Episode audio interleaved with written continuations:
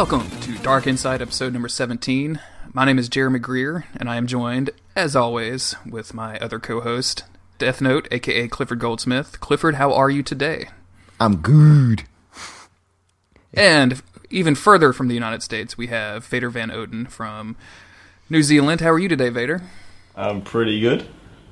And um, I don't know about you guys. I actually kind of really enjoy talking about the weather a little bit. What, what's happening in your world? I got a bit of a um, heavy downpour at the moment, uh, so it's yeah the noise. I'm sorry, I apologise for any noise. It's it's it's raining cats and dogs, as they say.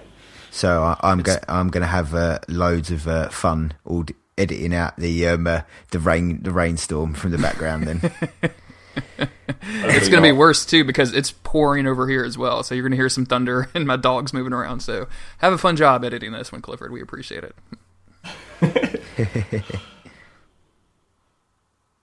How about you, Cliff? What's Well- it what's it doing over there? nothing. It's been quite nice today, actually, for a change. It's been uh, relatively nice. Been quite sunny. London? Yeah, it makes a change. Yeah. That's not what I'm. That's not what I'm used to hearing about London at all. Yeah, no, no, it's been quite sunny today. Actually, quite warm. I actually took my coat off today. Nice. Nice, yeah, nice. Um. So y'all ready to get into it? Talk Yeah, about some. not? Talk about some video games. Um. Yeah. I think the the big news for this week uh, um, was the Square Enix Final Fantasy 15 uncovered event that happened sometime this week. I don't remember exactly when. Um, Two this days was ago. their yeah, this was their big press event to reveal a bunch of details about Final Fantasy 15, and it was um, hosted by some guys who I didn't know um, that I guess do a popular gaming show. Yeah, Um, Game Kinda Over. Grady. Yeah, yeah, they were they were pretty good. Like I can I can imagine No, the that- pressure of that- being up on that stage. that, that's the name of their That's their show. name. kind That's of their funny. oh, yeah, it's the, it's the kind of funny games cast. Yeah, are are they ex IGN or something? Yes, they're both ex Watch IGN. them. Yeah. Yeah, a bunch of them left IGN and started their own thing. kind of funny. Well, that's an apt an apt description for their gaming show, I guess.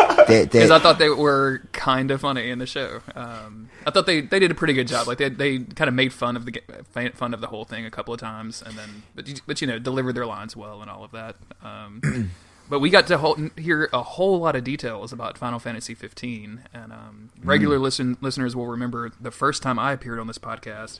We talked about Final Fantasy 15, and I was like, I don't know what this game is. I don't care. and um, I still was at that same position until I watched this event, um, having nothing else better to do at 10 o'clock at night. And I kind of came out of this very, very enthusiastic about Final Fantasy 15. oh, Did, yeah. did either of you watch it live? No. Um, I got into a little bit of it, um, and I kind of rolled back. So I was probably about 20 minutes behind, but I only started when all the juicy stuff um, came out. So I missed all the, the boring kind of lead up, um, and went straight into kind of the big announcements. yeah, no chance for me. It was like 3 a.m. my time. So Oh, where, where's the where's the commitment? wow. Where's the commitment? I had work There's- the next morning. That's, that was no, it weren't going to happen. I, woke up to it though. I got into work and I turned on my thing and just Twitter had exploded. And I was like, "Oh, this is cool." Sad when work gets in the way of gaming. Mm, damn work. Yeah, what is this real life bullshit? Let's ditch that and just play video games all the time. Yep. That's what I was saying. It's a, it's a um, necessity to the evil, though. I need that work to actually buy the video games. Yeah, what's that that meme that I've seen? Like it's like when you're a kid, you can't afford games, but you got all the time in the world. And then now I'm an adult, I can afford games, but have no time to play. yes, so true. Work so hard to buy the things that you want and then have no time to play them. It's just miserable. Yep.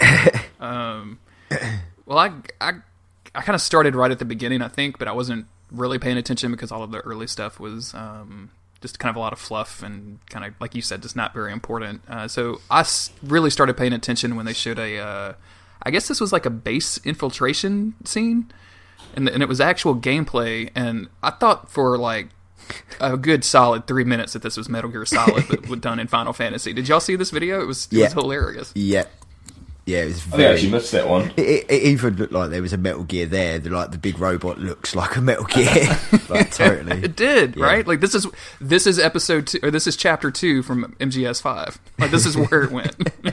Yep. Ah, so good, yeah. No, if you haven't seen it, mate, you should go check it. It, it really does look like Metal Gear Solid. To be fair, yeah, super. I think I've seen clips of it. I think I've seen clips of it. Um, but yeah, I missed that actual trailer. I saw the later trailers.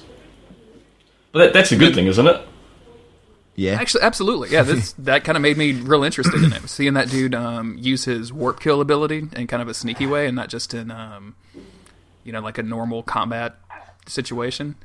That was that was like super cool. Like to seeing him kind of bounce back and forth and kill all these dudes, and then you know, and then start a battle after he thinned out the mobs. I thought that was really neat.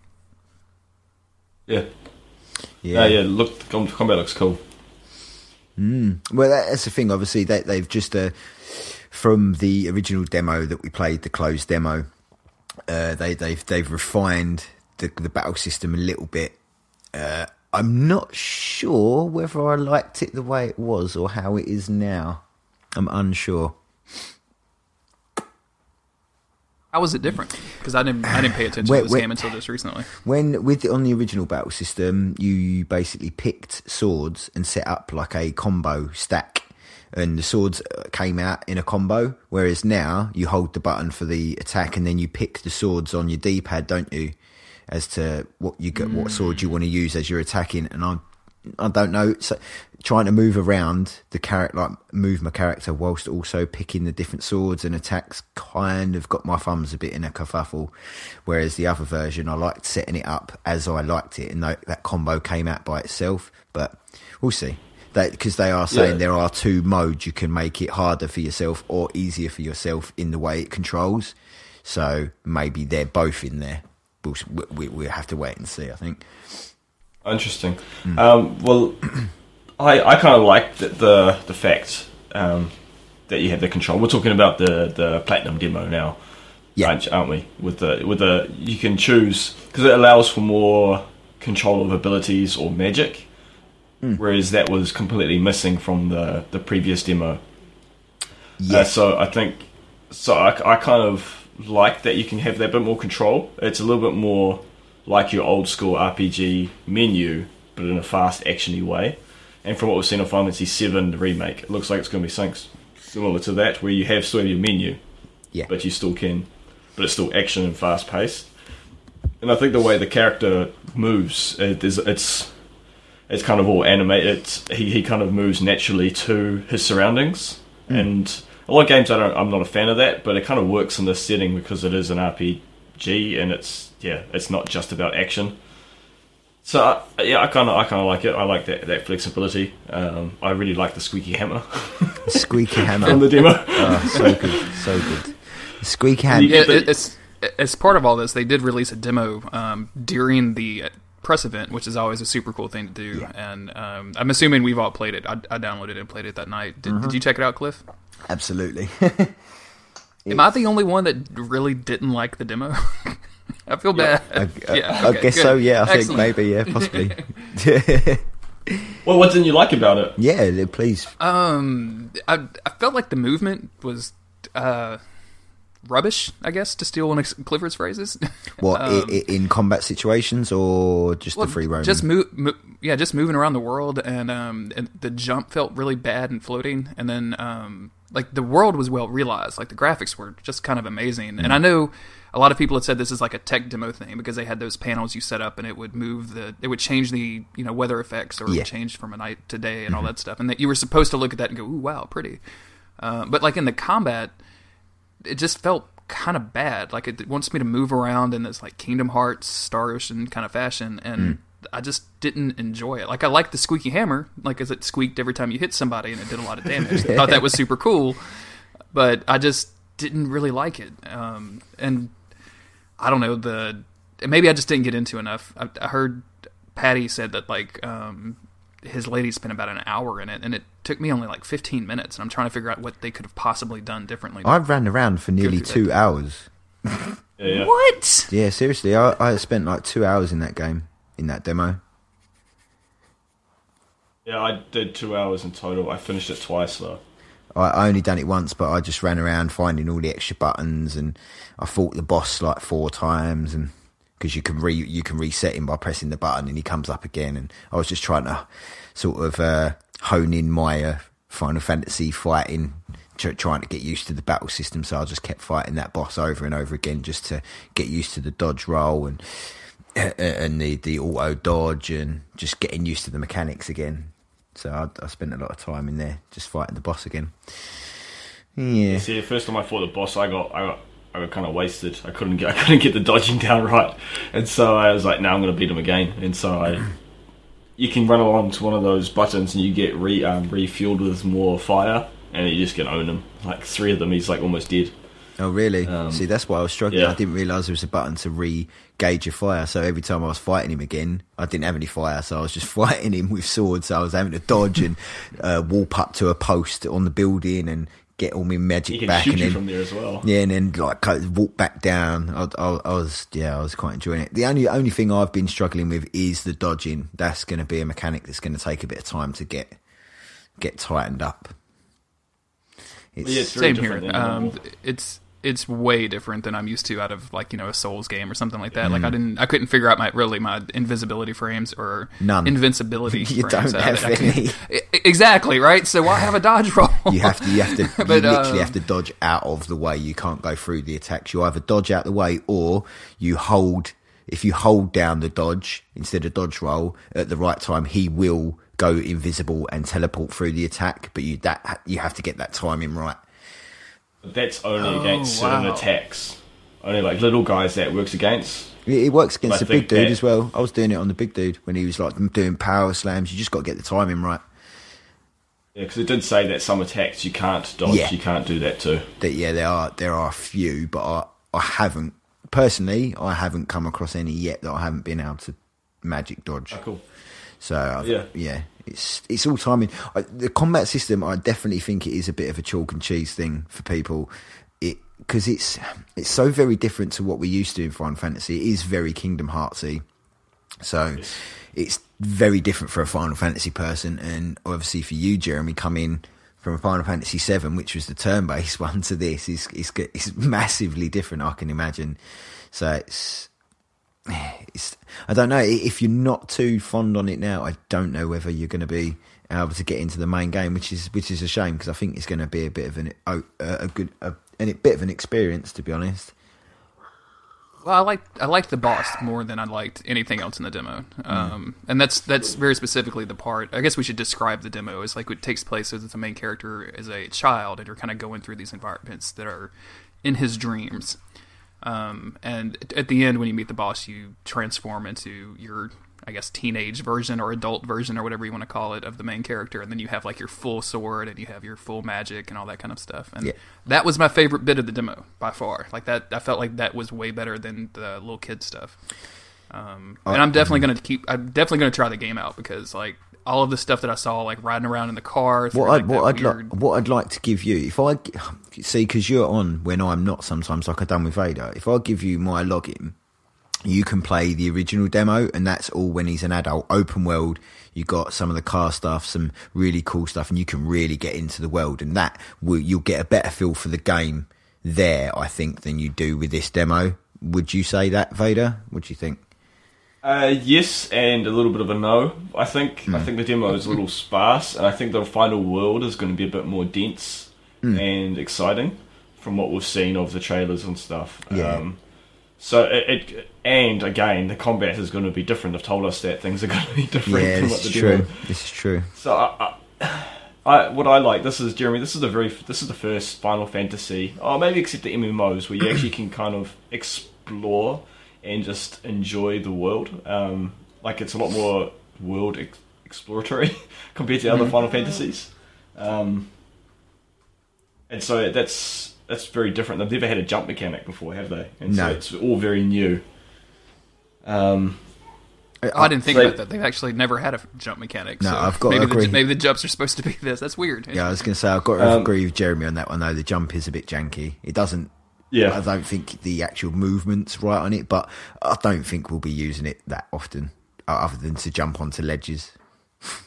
so yeah, You couldn't even do exactly. that though. Like, because there were a couple of ledges that looked like I should just be able to jump onto them, and it was just obviously like the world was blocked off. So like that made the jump feel even worse. Like, why even have it if I can't go, get to places? Right, I, yeah, don't- yeah. I don't want to dog the demo too much though. Like, I don't want to be a negative Nancy about the whole thing. no, Um, but that, like- that- I suppose that at the end of the day, that's what we're here for. We're we're here to get everyone's opinions and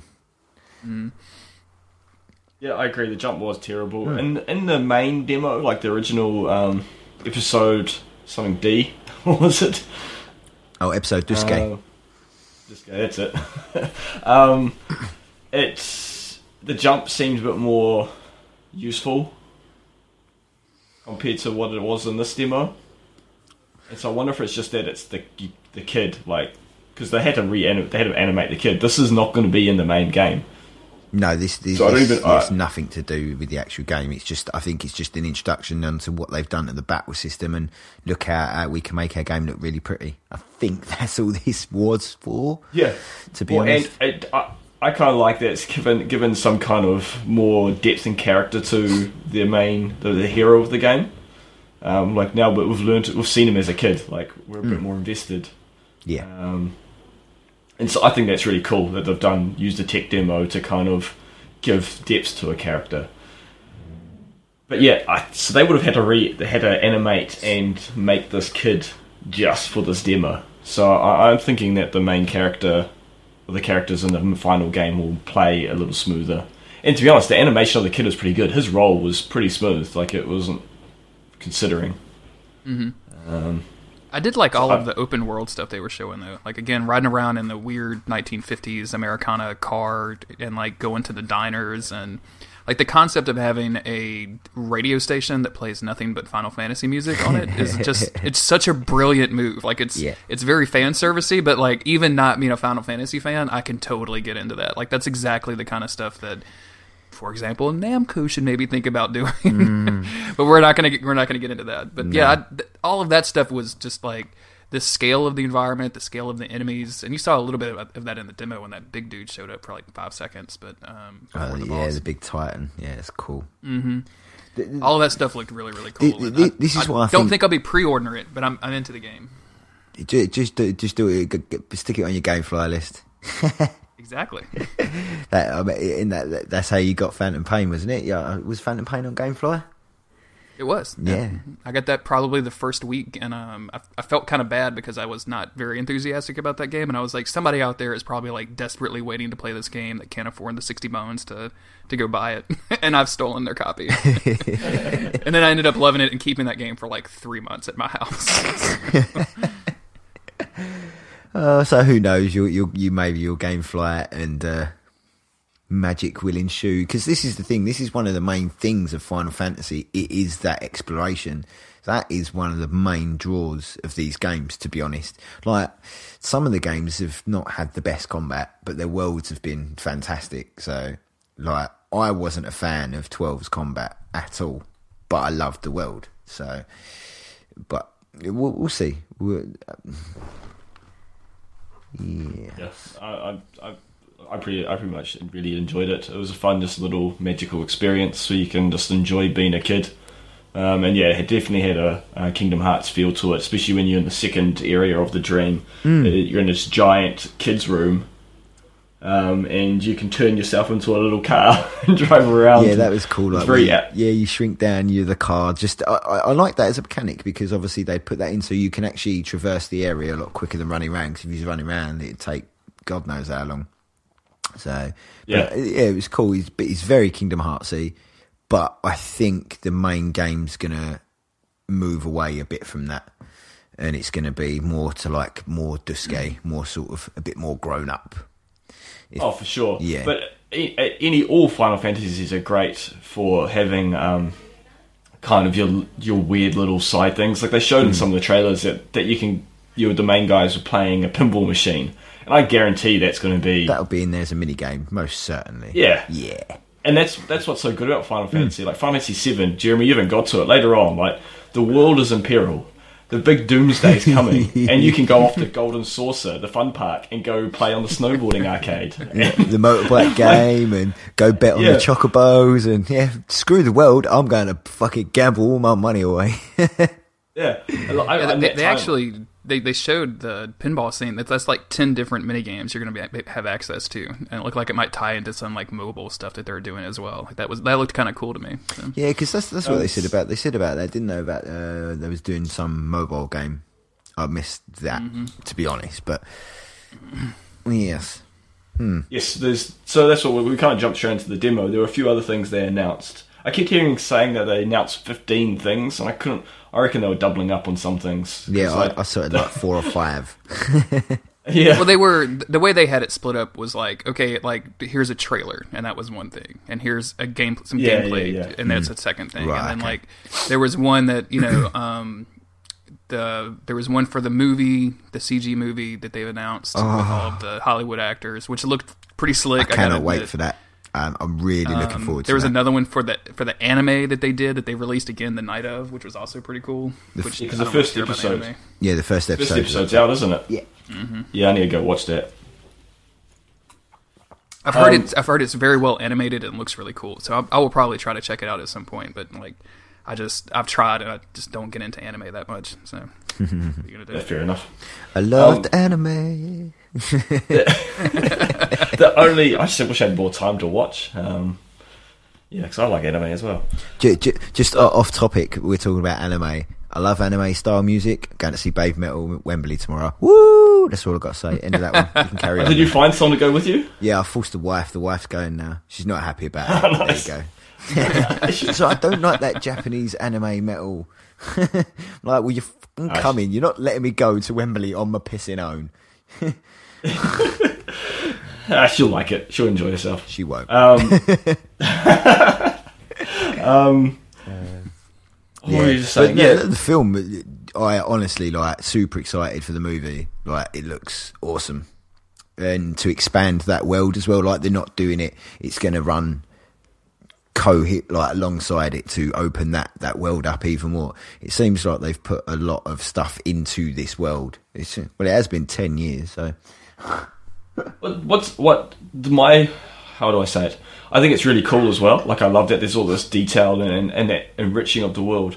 Like the only other Final Fantasy that has done this is Final Fantasy VII, yeah. and that's come after the fact. And so it, I guess it could be a little concerning that they're kind of pushing and force, forcing all this content. This is just me being kind of like devil's advocate, uh, negative Nancy, um, just to sound you guys out because we don't know that we're going to enjoy it yet. We're, very hopeful and it looks good and we're, we're pretty sure we're going to have fun with it. But yeah, it seems. I guess you could see it's quite presumptuous that giving us all this content when we don't even we haven't even experienced the main game yet. What, what are you guys' thoughts Yeah, on that? I I think this ties into the big thing that you have in our notes about it. Um, like they're, they're they they need to sell mil- 10 million copies yeah. of this game to be able to make up for the development history, and to do that, you have to do press announcements with Lena Headey and Aaron Paul, and you have to do movies and you have to do anime. Like you're they're they're going on all fronts to sell as many copies of this game as possible. Like that's it's the that's the only reason that they're they're doing all of this. I mean, obviously they care for the product and they want to be creative Yeah. and they want to have that vision and create this world. But at the end of the day, they this development has gone on. I looked this up. I didn't realize that like this game has been in development a long time. Yeah, and I, I, don't- 10 years, I don't know if you know, Jerry. This game was Final Fantasy 13 Versus originally. Mm-hmm. I didn't know that until I start until this week. But yeah, that's that's nuts to me. Yeah, they. It was supposed to yeah. be. Yeah, it was supposed to be like a follow-on. wasn't He was, what in the, was it? he was in the wasn't same. No, he related. was. He was in the. He was in the same universe. Yeah, but it was supposed to be a, like a um, yeah another game, and it was supposed to be because the thirteen original thirteen was supposed to be brighter. This was supposed to be darker and grittier, um, and it was whereas Final Fantasy thirteen was quite bright and vibrant, and this was yeah was supposed to be a darker version of of a Final Fantasy game, and yeah, it just kept getting pushed back, back and back. Well, the, the main problem was is they were making it for the PS3, and then they got the dev kits for the PS4, and they went, mm, "We could probably make this game better if we put it on PS4." So they scrapped Yeah. pretty much everything they'd made for the PS3 and started porting it over to PS4. So it's just like, yeah, There were trailers and everything. Some of the early Yeah. trailers look really cool. Like it was this real corporate, um, almost like the Final Fantasy VII Shinra kind of feel Yeah. to to the trailers, and and they've got a little bit of that still in it. Like I really like seeing the city at the end of this, this demo, the platinum demo, where it's still this real wacky fantasy world, but there's like skyscrapers and, and tall office buildings like we would see in any mate like any city in, on our, on Earth. Like it's I think that's just fascinating how they've kind of merged the two together. Well, that, that's what that's what they call it, didn't they? They call it a fantasy based in reality. It's, Yeah. it's quite cool. It's the only thing like you saying about uh, the 10 million copies sold. Like there was a part in the notes here that they, that, yeah, they basically said they need to sell 10 million coffee. Co- 10 million copies to make its investment. Coffees, yeah, Jesus Christ. 10 million coffee Jesuses. Damn. It would take over the world. But no, they basically said uh, the only other game in the series to have sold 10 million copies is Final Fantasy VII, which has sold 11 million copies across PlayStation, PSN re-release, PC, and iOS versions. That's only just sold 11 million on all them platforms. That's worrying. There's no way. There's no way There's they're no going to sell 10 million copies Well- of this game. No way. Uh, Well, that's that's why they've got these collector's editions. We're selling at a high price, but I- yeah, I, I think they've kind of resolved. I'm pretty sure they know that they're not going to straight away. I think this is an investment in the franchise and the series. They might take a hit on it. They must know they're not going to make money out. Like, yeah, Maybe that's why they decided to finally make Final Fantasy VII because they need to make some money back somewhere. easy money. That's exactly what they're doing, Yeah, right? that's, I mean, to- that totally. When I saw this, that totally came straight into my head. I'm like, that's why they greenlit Final Fantasy VII. It's absolutely yeah, that's the reason. Like it's been since because that, that game came out in like '98, so we're talking like 20 years ago, almost 20 years ago at this point. Like Mm-hmm. that's the reason that they're doing the remake when they're doing it is strictly to probably make up for this game's development cost. Yep. And I, I truly, So- in my heart, I do believe that 100. percent Is that a bad thing? Possibly not. No, no. But that's that, I that that that's obviously not the point I'm trying to make. But Yeah, yeah, yeah. ho- hopefully they don't just rush it out and it's the game we want it to be. Both of them, 15 and seven. Well, the, well, from what I know of these, the developers and the, the directors and the producers of Final, the Final Fantasy series, they have a, th- they're insanely creative and passionate people, yeah. um, and they they live these worlds that they create, right? And so I, I I don't think they could. It may not be as good as we'd like it as fans, but I they're going to put their heart and soul into it. Um, and Square Enix seems to allow their developers the freedom, unlike other sh- companies we've we, we've dealt with recently. um, so yeah, I, I- yeah, I think it's going to be good. It might be uh, it might be a business decision, but there's no reason a business decision can't be lead into a good game. Yes. No. So I, uh, in, in the middle of all of this Final Fantasy talk, we had a question from um, our boy Chris Moser from the Chop Chain podcast. Um, that it's your boy that I wanted to include here because I thought it would fit better as we're talking about Final Fantasy, um, as opposed to at the end of the show when we Mm. Yeah, the absolutely. user mail. Um, so I'm, I'm going to read. He asked us like five or six questions. So thank you very much, Chris. We appreciate that. Um, First one, he says, um, "Hey boys, I got some questions for you if you're going to be talking about Final Fantasy 15. So first, what's your favorite Final Fantasy and why?" It's just all say Final Fantasy eight to keep Chris happy. Do you know what? My answer to this question is going to fucking piss so many people off. My favourite, right, is Final Fantasy 13. Now, That's that, from what I understand, that's a very controversial opinion. It is. It is. I fucking love that game, man. I, I don't know whether it's because when I played it, I was going through sort of a bit of a time in my life that was a bit, bit fucking shit, and that is the game I turned to to sort of get out of my hole. And I had this beautiful world. I, not, and it was a very linear game, yes, but I, I loved the characters and the world and the colours and the brightness, and it helped at that time of my life, so I have a real fondness to that game. And I've spoken to CJ at Twin Humanities about this quite a lot, and I hold a real affinity with that game, and I have a lot of fond memories of it. So, yeah, thirteen is my favourite. Nice. It definitely looked good. Oh, it was beautiful. Absolutely, by far the best looking game at that time. It was stunning. It's, it's probably still holds up compared to a lot of games, especially those cutscenes. Yeah, beautiful. Absolutely beautiful. Right. Um, yeah, so Peter, I, I just about you? did- I didn't fall in with 13 that well. I only, I, to be honest, I only tried it for like two hours and was like, too many long names, can't remember them, and gave up. I just, I was too, bu- I was too busy at the time. Um, I didn't have the time to play. Um, I think I was during as the- at university and had exams and stuff, so I was just like, I can't invest. And, and, and I hadn't played 12 because I was wasn't playing games around that time, and so I kind of had missed missed my the glory days of Final Fantasy seven uh, and eight and nine, and so yeah, it just hard to get into. I need to go back and try it because I have no doubt it's a, a good game. It's just it just wasn't for me at the time. Um, but you, your love for it, Cliff, makes me want to play it. Um, so I've been thinking about picking it back up.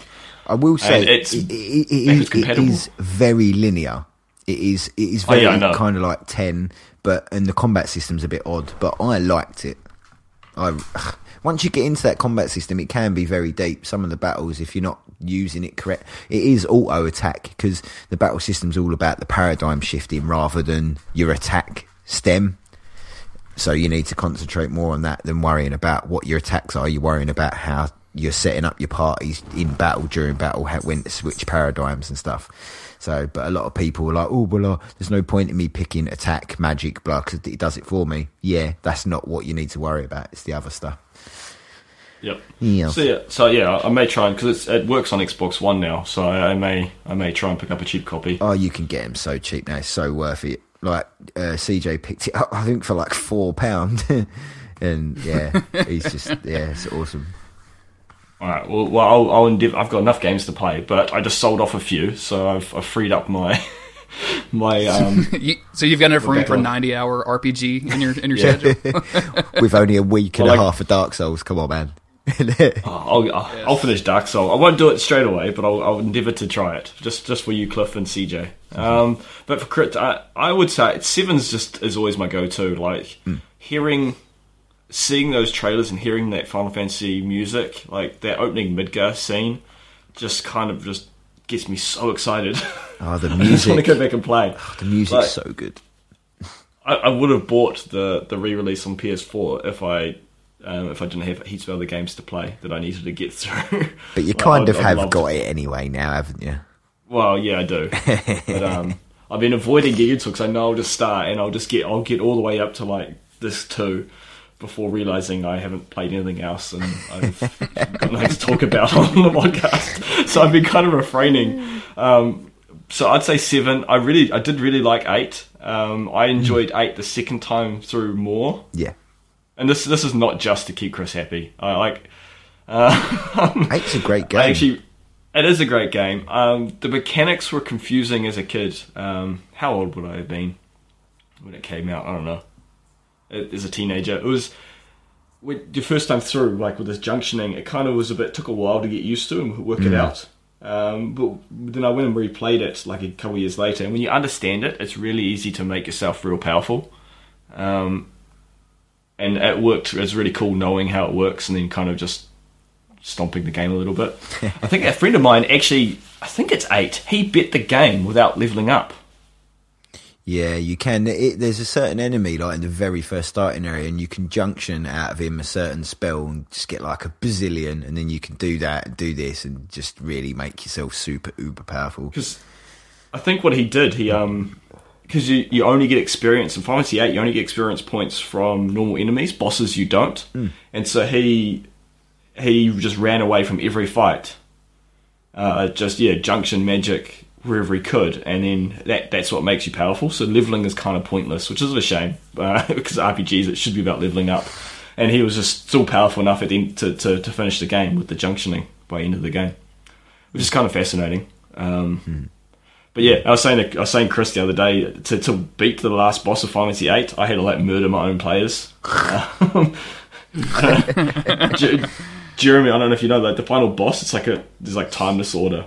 I guess a little bit of spoilers. Um, For a Um, and it's- fifteen-year-old game, you have your part, you have your party of three, just like Final Fantasy Seven. But at the final boss, it randomly chooses your party for you, and like I don't care about all the other characters. I have my main three, and that's all you worry about junction leveling up. And so when you get in there, you're like, what? I don't want to use these other characters. And so instead of trying to spread my my abilities thin, I just would just get in there, and then when the um, the wrong person was there, I'd just attack them myself and kill them. kill off all the ones I didn't want until I had my main three, and then just kill, waste the boss. That is hilarious. Um, but yeah, I, I'd definitely say seven would be my favorite. Again, a huge fan of nine. Um, I liked I liked the lightheartedness, but then how dark the actual overriding and underlying Yeah. story is. Um, it's very joyful looking compared to the, the other two, the previous two. But um, it's there is a, it's very very sad and, and dark the story. So, um, just Jeremy, by default. I've o- I've only finished one Final Fantasy game, and that was Final Fantasy X. Um, so I guess that's my favorite because I finished it. um, I don't know you I've, played I've that. only No, no, yeah, I- that's the only Final. Yeah, that's the only Final Fantasy game I played, and uh, That it was it was cool. Like I liked that game. Um, it was it was fun. I don't know. I think it came at one of those like you were talking about with thirteen. I wasn't going through any kind of stress or anything. I just had like a whole lot of free time on the weekends. Like I wasn't really doing anything, so I just could zone out for ten or twelve hours a day, and that's what it's kind of what that game takes. Like that was a long game. yeah. I'm um I haven't gotten very far into my seven playthrough. Like I haven't gotten further than what's up on my YouTube. Um, so I will get back to that. Probably you- not before Dark Souls three comes out. Are you enjoying it though? Have you enjoyed what you Um, played so yeah, far? absolutely. Yeah, I've, I've, I've been, I'm enjoying it. It's it's looking at it nowadays, it's kind of goofy, but like you, I can tell the systems are a lot of fun, and like it's it's kind of fun. Like the story that they're doing is something that even even back then I can remember what I was doing with video games, and that kind of stuff just wasn't being done. Like that that was that was some cool stuff. Uh, and then I've tried twelve. Um, and I didn't, I didn't click with twelve. I don't know what it was. I think I was just kind of moving into more action-oriented games at the time, and I just, I didn't, didn't click with it. Um, and I, kind of similar to Vader, I GameFly 13 and played it for about an hour and was like, eh, I'm good. this is not for me. And then sent it right back to GameFly. So, uh, Chris's next question says, if you don't have a favorite, what is it about Final Fantasy 15 that's drawing you in? And I, I think we did a pretty good job of answering that Yeah. one already earlier. Um, then he said, "Do you like or dislike its move away from traditional JRPG mechanics?" And um, for me, I will definitely say like because I'm not much of a JRPG guy in general. So like if you if you're not doing that, if you get me more into action combat like the demo had, I'm I'm all in. What about you, Vader? Are, you- are you liking that? Well, that's what's interesting. I think that's what led me away from not getting into 13 is because um, I liked 10, but it wasn't. I didn't enjoy it as much as the previous two or three. Um, and and it's kind of gone more and more actiony, and I was just like, nah, it's not the same. And I, I didn't like that, but I. I guess of my game tastes have evolved over the years, getting into more actiony games and things whatnot. I I'm kind of liking what they've done with with doing with 15. Like I can get into it, whereas I just couldn't get into 12 or or, or 13. Um, so I didn't like that they were going away from the traditional turn-based JRPG. But now I'm kind of they've gone so far now that I think I'm okay with it. Does that make any sense? Like, Yeah. yeah, that's yeah, that's my thoughts on it. Take it, take it. Yeah, I don't know. What about you, Cliff? Uh, hmm, hmm. My uh, opinion is yet to be formed. That's, that's that's all I can say. Really, I'm really like on the fence at the minute. I I So you've you've liked you've liked the more actiony. I, um, I did. ac- I liked Duscae. I like this one. Not too keen on the D-pad weapon switching. Ah, see, that's that's what's got We'll- you. Yeah, we'll we'll see how the demo goes, the main game, because they did say there's going to be two lots of control types to make the game easier or harder. So we'll see, we'll see. Yes. But in general, you like you don't mind the actiony. RPG. No, as long as as long as it's it's implemented right, I I can't see a problem. We can't hold on to turn based forever, and if they want to bring more people in, they need to move away from that turn-based system. I think, and they need to if they're going to sell 10 million copies. They need to bring in as many people as they can. So, yeah, no doubt. And then um, the next question was um, finally, what are your favorite JRPGs in general?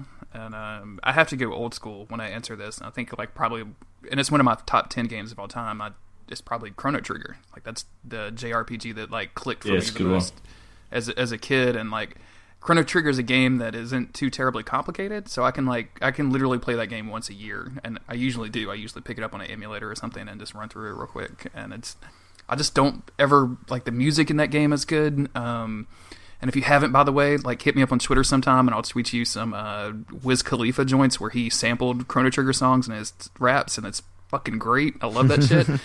Um, and I just I, I really like that game. That's probably my favorite JRPG of all time. what about you, Vader? Um, I've got a kind of a few for different reasons. Xenogears is probably is very up there. It came out a similar time to Final Fantasy VII. Was it a year after, maybe? Might be a year after. Yeah. But Xenogears, uh, Chris, he's got it. He's he's uh, Instagrammed a picture of it, and I and he's, but he still hasn't played it, uh, or hasn't played much of it. Um, very very deep storyline, mental like crazy stuff. Like yeah, it's awesome. Um, there's big robots. it's oh, it's the same same creator as uh, that what Xeno. What's that game just came out? Zeno Clash. No, the Yeah. Wii U one. Xenoblade. Oh, Xenoblade uh, Chronicles. Xenoblade Yeah, Chronicles. Xenoblade Yeah. Chronicles, yeah. It's the same. Sorry. It's the same concept as as that. It's the Oh, same right, developer, um, or same same creator, director. Uh, different different world, but similar kind of setting. Like the Xenogears starts off, and it's it's about humans uh, on a mass exodus from from Earth on these giant ark ship things, and um, they end up crash landing on a planet, and and kind of the human cycle starts again. It's very bib- biblically based. So there's like um, they talk about this. There's twelve apostles um, that are these kind of overseeing beings that you learn more about as the game goes on, and they're kind of just creepy. Um, there's like the, the history of the world, like the what you actually see and learn about, is like way back. And so basically, the uh, humans start again on this planet, and so it has your kind of your Adam and Eve and your Cain and Abel stories um, that happen, and it's part of the actual history of the game. It's it's, it's mental, like it's so good. Um, yeah, um, and so they've kind of redone Xenoblade Chronicles is the same kind of concept. Crash land on a on, a, on an alien planet, and society has to rebuild, but done in a very different way. But yeah, so that'd be one of my favourites. Um, and um, oh, you got Secret of Mana, you got Shining Force Two. Uh, Um, there you go. You just Oh, said mine. what's yours, Secret of Mana? Uh, Shining Force 2, man. Oh, you're a huge. I don't know you're a huge. I'm a huge fan of that. Yeah, I used I that was like one of the first JRPGs I played when I had it on the the Sega Mega Drive, and oh, I spent Yeah, just forever playing that game. Such a cool game.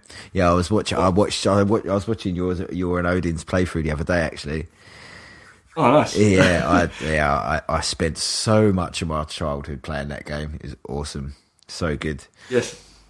Exactly the same with me. Um, it like now I just love it. Love the music, just as, as you said, Jeremy, with uh, Chrono Trigger. Like just love the music of Shining Force, and just get really excited every time I see it. I just can replay those fights over and over again, and the and the set battles. So it's you can memorize them, and you know the the, the strategies to beat them. And for those who don't know, it's a term, but it's a tactical RPG, so strategy RPG. It's kind of like your Fire Emblem, but very simple. Yeah, Um, yeah, it's good. How many times do you think you finished it? Whoa. do you know not not a huge amount? Probably four or five, maybe. Yeah, I, I, yeah, I've done it at least that as well. Yeah. So what, what Cliff was saying, and me and I'm, I actually introduced Odin to it. So me and Odin are going through and playing it, um, or he's actually playing most of it by himself. Um, and we did a quick video, just hanging out and, and teaching him some mechanics and how it works. Yeah, it was cool. I enjoyed that actually. I enjoyed watching it. It's cool seeing uh, someone sort of of that age learning to play it again. Because I think oh, I can't. I must have been about ten or eleven when I played it. I think. Yeah, yeah, I'd have been yeah, or Yeah. nine, 10, nine or ten. Yeah, so cool. Sorry, Jeremy, you were Um, going to say? No, no, I was just going to read uh, Chris Chris's last question, which was, or wait, no, he said, okay, I didn't, I didn't read this in time, but he was saying after what your favorite JRPG is, and he said, I know Dark Souls is technically a JRPG, but you know that's not what I mean. um, yeah, otherwise it would have been totally Dark Souls, right? Um, Yeah. and then he signs off with, uh, "It's your boy Chris, aka Big Daddy Chomp," and um, that's a pretty good, that's a pretty good segue because.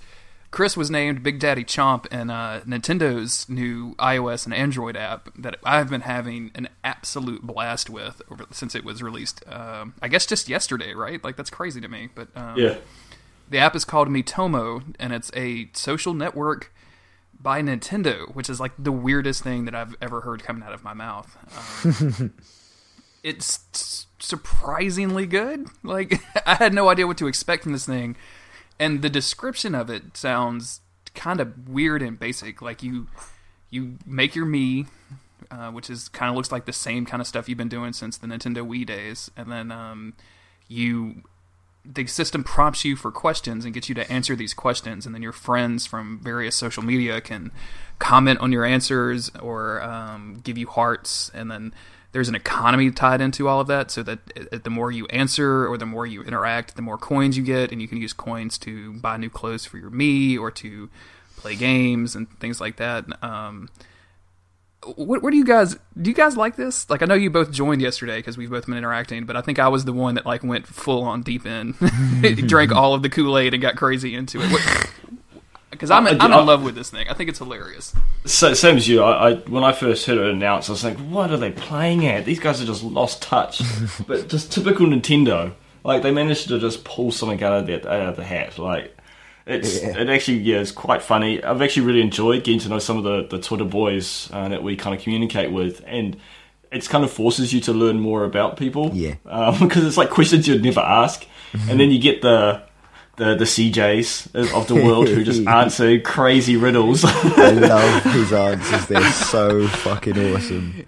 I He love is just he he he has sold this thing on me so much, and um, I, oh man, it's just so good. Like hi seeing his responses and his comments are just insane. I the need to bring best. one up so I can read one live. They're Hold the on. best. He's because he's got a he's got some that are just insanely funny that I oh, I love him so much. but are you? Did you guys? Um, the one weird thing that I found was like you can't just add friends like I would normally expect. Like you can't just add No.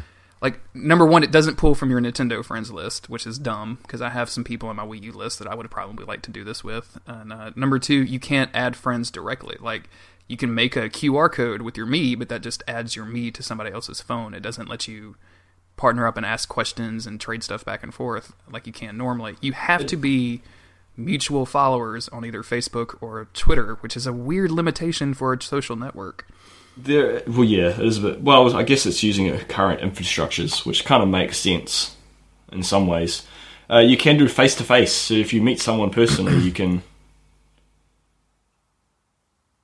um, use the tap. I'm using, I'm looking at it now. Tap the same symbol at the same time as your friend. So if you're in the same location as someone, and you there's four, there's uh, hearts, spades, diamonds, and clubs on the screen, and if you both tap it at the same time, then you become friends. Yeah, that sounds impossible. so fucking strange. That is the most obtuse thing I've ever heard. What the hell? See, I, I thought it would just do like a, a Bluetooth pairing kind of thing or something like that. Because even because even the Nintendo, uh, the DSs and stuff have like pass by technology. I'm sure the phones could do something similar with Bluetooth. Well, even I mean, like Spot ca- Spot Pass is cool if you happen to live in an area that's you know populated with a bunch of people walking around with 3DSs. But like, N- Nintendo has always used friend codes for this stuff, and I've always thought friend codes were dumb. And now the very first time that like a friend code would be useful, like they don't do it. it's it's just mind boggling that they get the internet so right and then just fuck it up at the same time. It's Nintendo. I just wanted to point- crazy shit though. I just want to point out, uh, Cliff. Hello. I'm still waiting for you to approve my friend request. I haven't got one. Drama. I haven't received one. A Death Note with your little cool hat. I haven't received Awaiting one. friend approval. Seriously, I haven't received one. I might have to cancel it and resend it. Sometimes, sometimes you have to go to like your friends list and then like refresh that, that list. Oh yeah, there Um, it is. it weren't there before. it, seriously, it didn't pop up. Um, the the suggested friends does is useful though to, to kind of counteract what you um, you've been saying a little bit, Jeremy. At least it has kind of network friends. Like there's a bunch of people on here um, on my suggested, and I don't think I know I don't know them from Twitter, but they uh, um, Yeah, and, and if you if you friends of click friends? on them, yeah, if if you click on them, like their Twitter icon will come up if you're friends with them. But Hmm. if it's just like a friend of a friend of a friend, and I have some people like that too, it'll just be like their nickname or whatever. So like you just have no idea who they are. Um, like I think I have Josh Garrity from Ch- Cane and Rinse on the on my phone. like I think it's that dude, but I'm not sure if it's the same Josh. It, Hmm. Well, it looks that's- exactly like him. that's the part of the problem. Um, I've got like a I've got a Gav and a Gav W, and I think Gav W is Gav Weir Gav from uh, Rinse. That's where he's from. No, Is that, no, um, Gav is from the You Die blog, isn't it? You Yeah, died. That's yeah. it. Yeah. yeah. Sorry, but all these UK guys kind of intermingle in all the different podcasts. I get a little confused. Um, and I think I've got I've, on my suggested list. I've got a Sean, and I'm, I'm guessing that might be Sean Bell from Midnight Resistance, and being mutual friends with like Paddy and, and CJ and stuff. Yeah.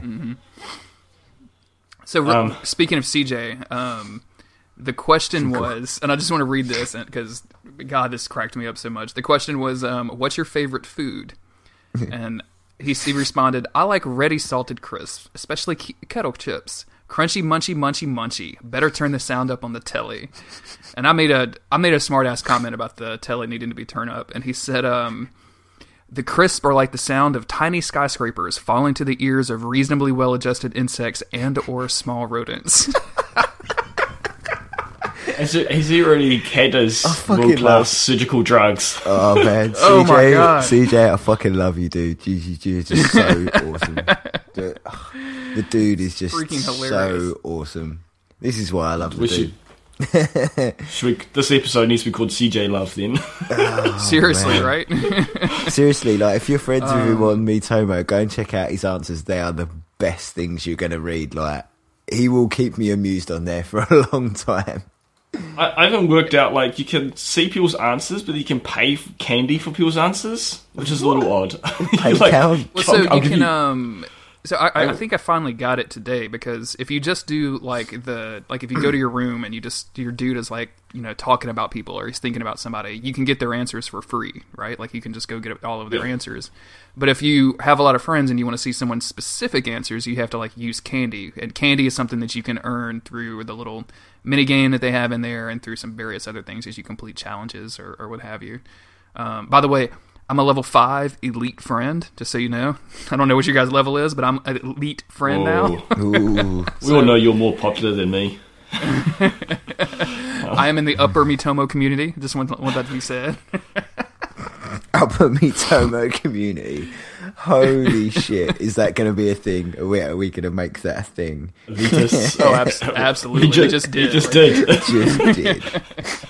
and I'm level one still. No one's my friend. I don't even I know put my- what I am. I wore I my. don't think. Um, Oh, look. Go ahead. I'm thinking about uh, Cliff. Hello, I'm thinking about you. are you? Why me is. That's a bit Yeah. odd. Hello. Um, Sorry, I'm playing with it while we're talking. The easily the best part of this app, though, for me, has been the Me Photo thing, which Oh they've, wow! they've for a long time in these various games they Yeah. let you um, like take pictures of your me but for some reason this one is way more advanced than i've ever seen Mm. and nintendo did the brilliant thing and i can't believe they did it of allowing you to put your own backgrounds in so, you So can pull a picture from your camera roll and use it as a background which i've already seen like weird not safe for work stuff already but like if you go on any of our twitter feeds like you, you'll see um, like I've done some Dark Souls ones. We've done some for the podcast. The Chomp Chain Boys have done some for the podcast. Um, our uh, uh, you know like very one- loyal listener Jacob's Talkbox. That's so uh, cool. Did, The did one with the three of us in Firelink Shrine. That's like that was awesome. amazing. It's so good. Yeah, that uh, needs that needs to be the episode art. I uh, reckon. Oh, so good. Absolutely, abs- I was going to try to do one of Final Fantasy 15 with the three of us in the car, but yeah, we could we could do that one too. Like, but the Me Photo thing is just fucking brilliant, y'all. I'm, I'm in love with it. Like I've. I've, d- I've made so many of them that I haven't put on Twitter because I'm afraid I'll lose followers because I'm spamming that so much. Yeah, You see, the only one I did, I put my little me into a, a grey shirt and brown slacks and took a picture and saying, "Here comes the tax accountant." it's financial year end for me, and it's all about tax. um, yeah, that's. Um, oh, I just did my taxes the other day. I should. I should have asked you for some help. American taxes are weird. Um, yeah, it's good. It's a lot of fun this game, and I just just so for um, for the listeners, um, the best thing that Clifford likes about cats is they taste good in stir fry. Where are you eating your stir fry at, Cliff? Have you ever been to London Chinatown? I have not. No. well, when you do, you'll probably eat some cat. yep. Uh, dear. There was another one that they, they asked me, uh, what do I, what am I into, and what do people recommend I doing? And I, I, I answered, smoking that crack gets you real high good. There's just too many opportunities for just funny answers on this thing. I can't, it's, Silliness. I, Yeah, I don't my know if you noticed. My the, little um, me is thinking of Chris Mosier right now. Let's see what Chris is thinking about. I, lo- I love this thing. You can just go see what people are thinking about. I know it's so awesome. Uh, Chris said his favorite food is the souls of fallen undead that you crush in your palm. Hold on, I can see if um, I wonder if I can go back because we haven't we haven't talked about it yet, but um, you can actually hear your the little, you can make your me have a voice and it does the little robotic speak back, which is just hilarious. He's so weird. Let me see if I can get that on mic. It'll be weird. Turn the volume up. I asked Chris to guess my favorite food, and he said, the souls have fallen undead. That you crush in your palm. Uh, this this is Jake. Uh, Jake who did our the falling shrine. This is what he says about cats, and this is a very um, relevant to this podcast. Did you guys hear that? No. It didn't come through. Jesus, he speaks at 100 miles an hour. What the hell is he saying? I know. Just It's sounds going so like- fast. They said they are hella chill.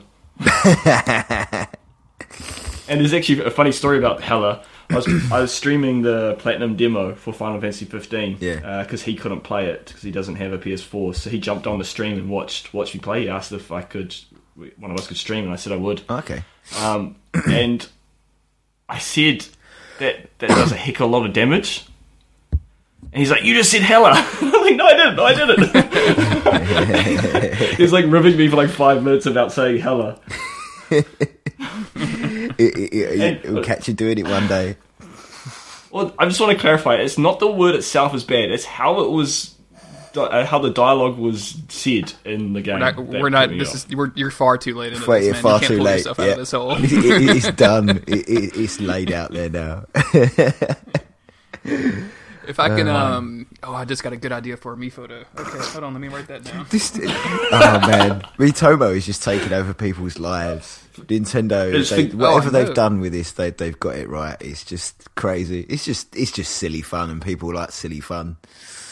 You know, uh, it's great. It, but it, as you say, as Vader said, it's a good way to sort of get to know the people, like sort of your friends on the internet, more than you would because you wouldn't normally ask what what they're up like, what they're that, and what they think of cats and this and that. It's just, it's funny. It's great. Oh, excuse me. Well, I guess um, I guess we need to move into the next section of the podcast, which is our our, our check in to Salt and Sanctuary, which I know has kind of consumed my gaming time over the last several weeks, basically since it was released. Um, I had already, I think I'd already finished it the last time we talked, but um, have you guys? Have you have both of you finished it since then? Yes. Yes. Um, I guess before we start talking about the game, uh, thank you again, Cliff, for joining me on the uh, Duck Spring charity stream, uh, which ended up raising like sixteen hundred dollars for Transactive Awesome. at the end of the day, which was really cool. Yeah. Um, Well, no, thanks for having. Me. If you me. missed that, all of that, uh, yeah, that was that was a lot of fun. It was Yeah. weird not being able to see the audio at the same or have the game audio and being kind of laggy, but I think it worked out really well. Like having somebody on the podcast or podcast on the stream Mm. kind of made it a little bit more interesting. helps. Yeah, helps push the cheddar along. Yeah, yeah, it really does. Because there were several times when you're when I was fighting a boss where I was like, okay, I can't talk right now. Like somebody has to talk for me.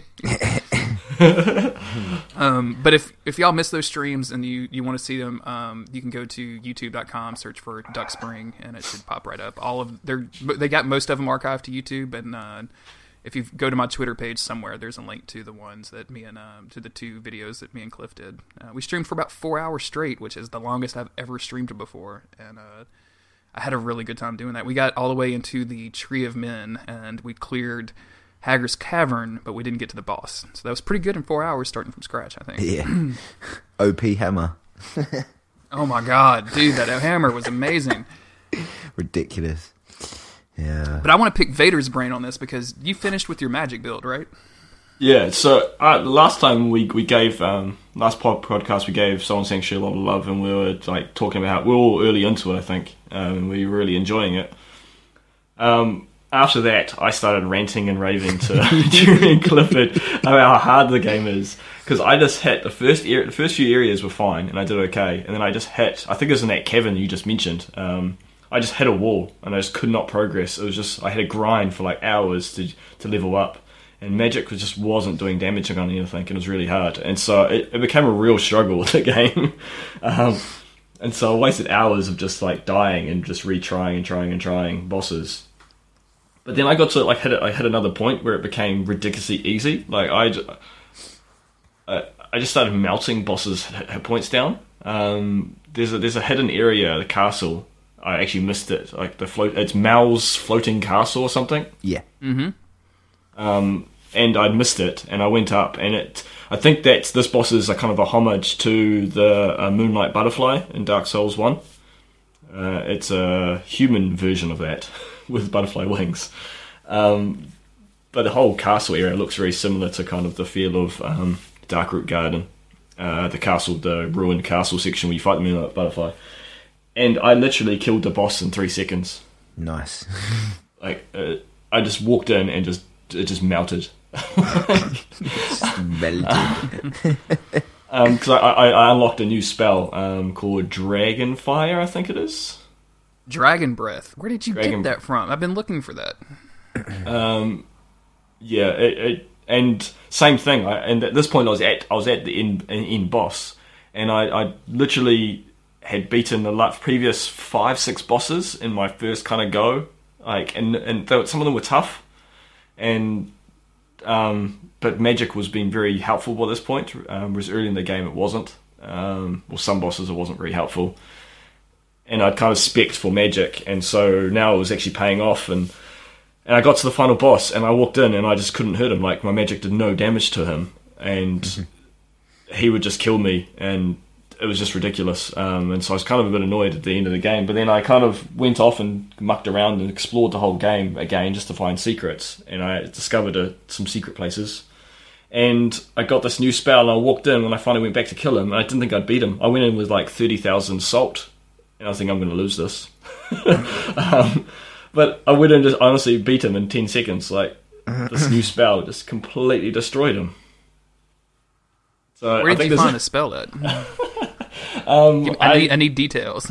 I, I bought I bought it. I bought it from a, um, uh, the magic merchant.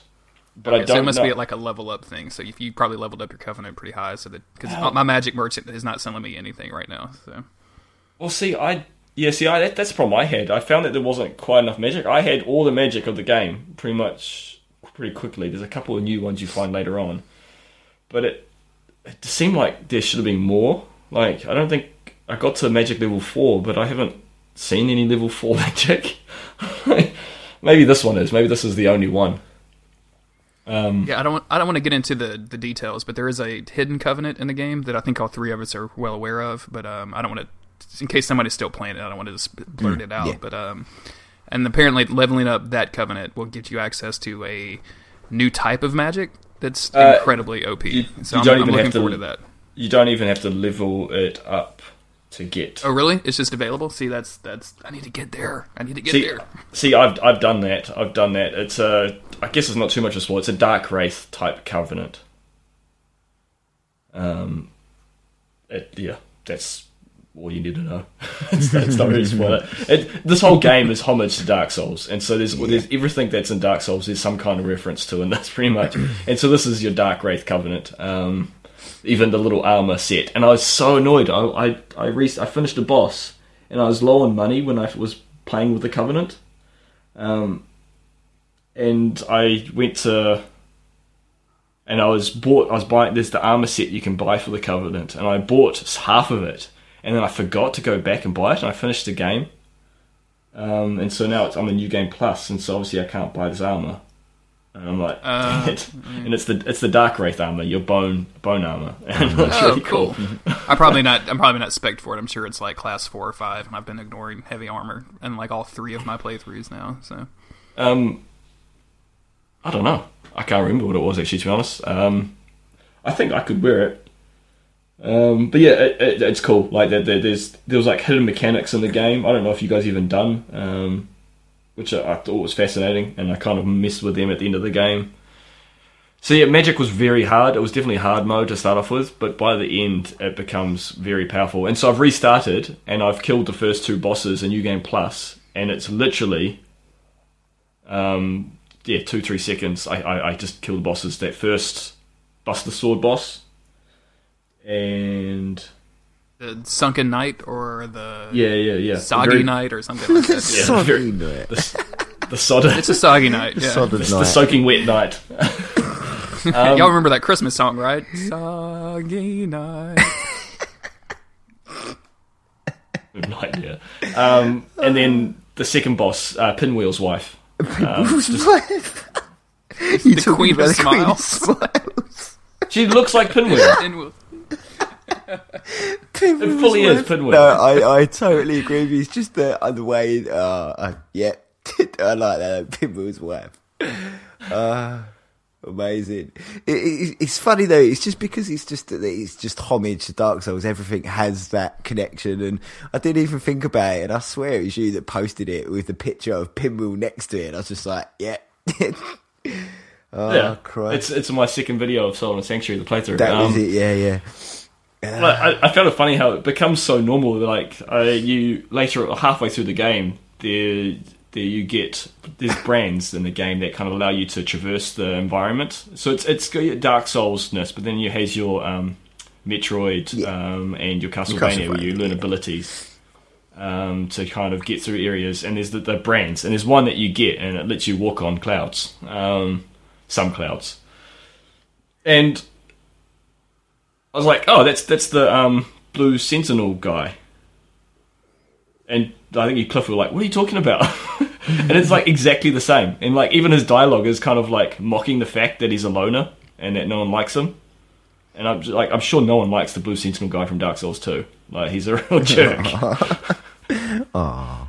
Yeah, I didn't even notice until you pointed it out, and then sort of thinking about it, I was like, actually, yeah, it is fucking pretty much bang on. Yeah, he's got the gold kind of armor. He's got the halberd. uh, Um, his dialogue talks about how he's a loner.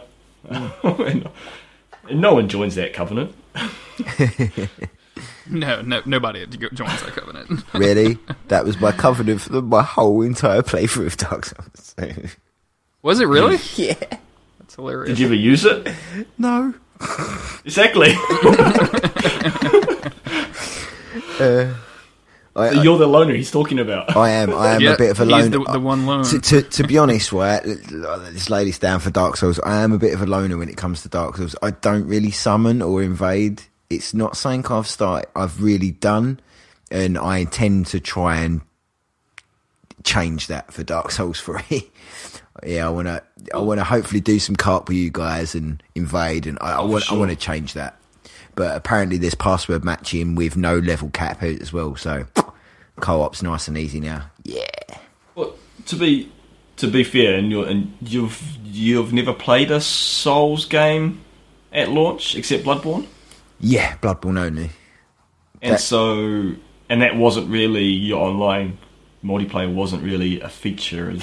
No, and and the only had the only only time I've ever played co-op on Bloodborne was Jeremy jumped in to help me kill. Uh, I can't remember. I think it was Vicar Amelia when I was getting ready for the DLC. He jumped in and It helped was me. the DLC version of Vicar Amelia, I think, right? Or was that was that with you, Vader, that we spent like an me. hour trying to? Okay, yeah, sorry. Oh no, no, with me, you helped me kill Vicar Amelia we jumped straight So in, and it was the- like that's what it was. because you were saying Yeah. bloody hell that was quick because it was literally like five seconds password match and we was in. the thing I found as well with password matching, bit of advice to out there to anyone password matching: if you use really stupid fucking shit, it, it's quicker because if you use like Bob. It, a lot of other people can have it. So if you use something really out, out there, like I use def, DE4, TH, and because it's got the number, it's a bit different and it tends to pick up really quickly. So if you use things that are out the ordinary, the the connection picks up a lot quicker. Bit of random advice for you there. everyone, everyone's going to use death and trying to get Well, into no, your games. yeah, well, no, I'll change it. I'm going to change it now. No? but if you use something, Everyone invade Cliff. Yeah, everyone invade. It's the same password he uses for his bank account as well. But no, that's what I mean. If you use obscure words, like it, just a combination of stuff like dairy, sausage, Yeah, yeah. egg, it, it's completely out of the ordinary and it, it picks up really, really quick.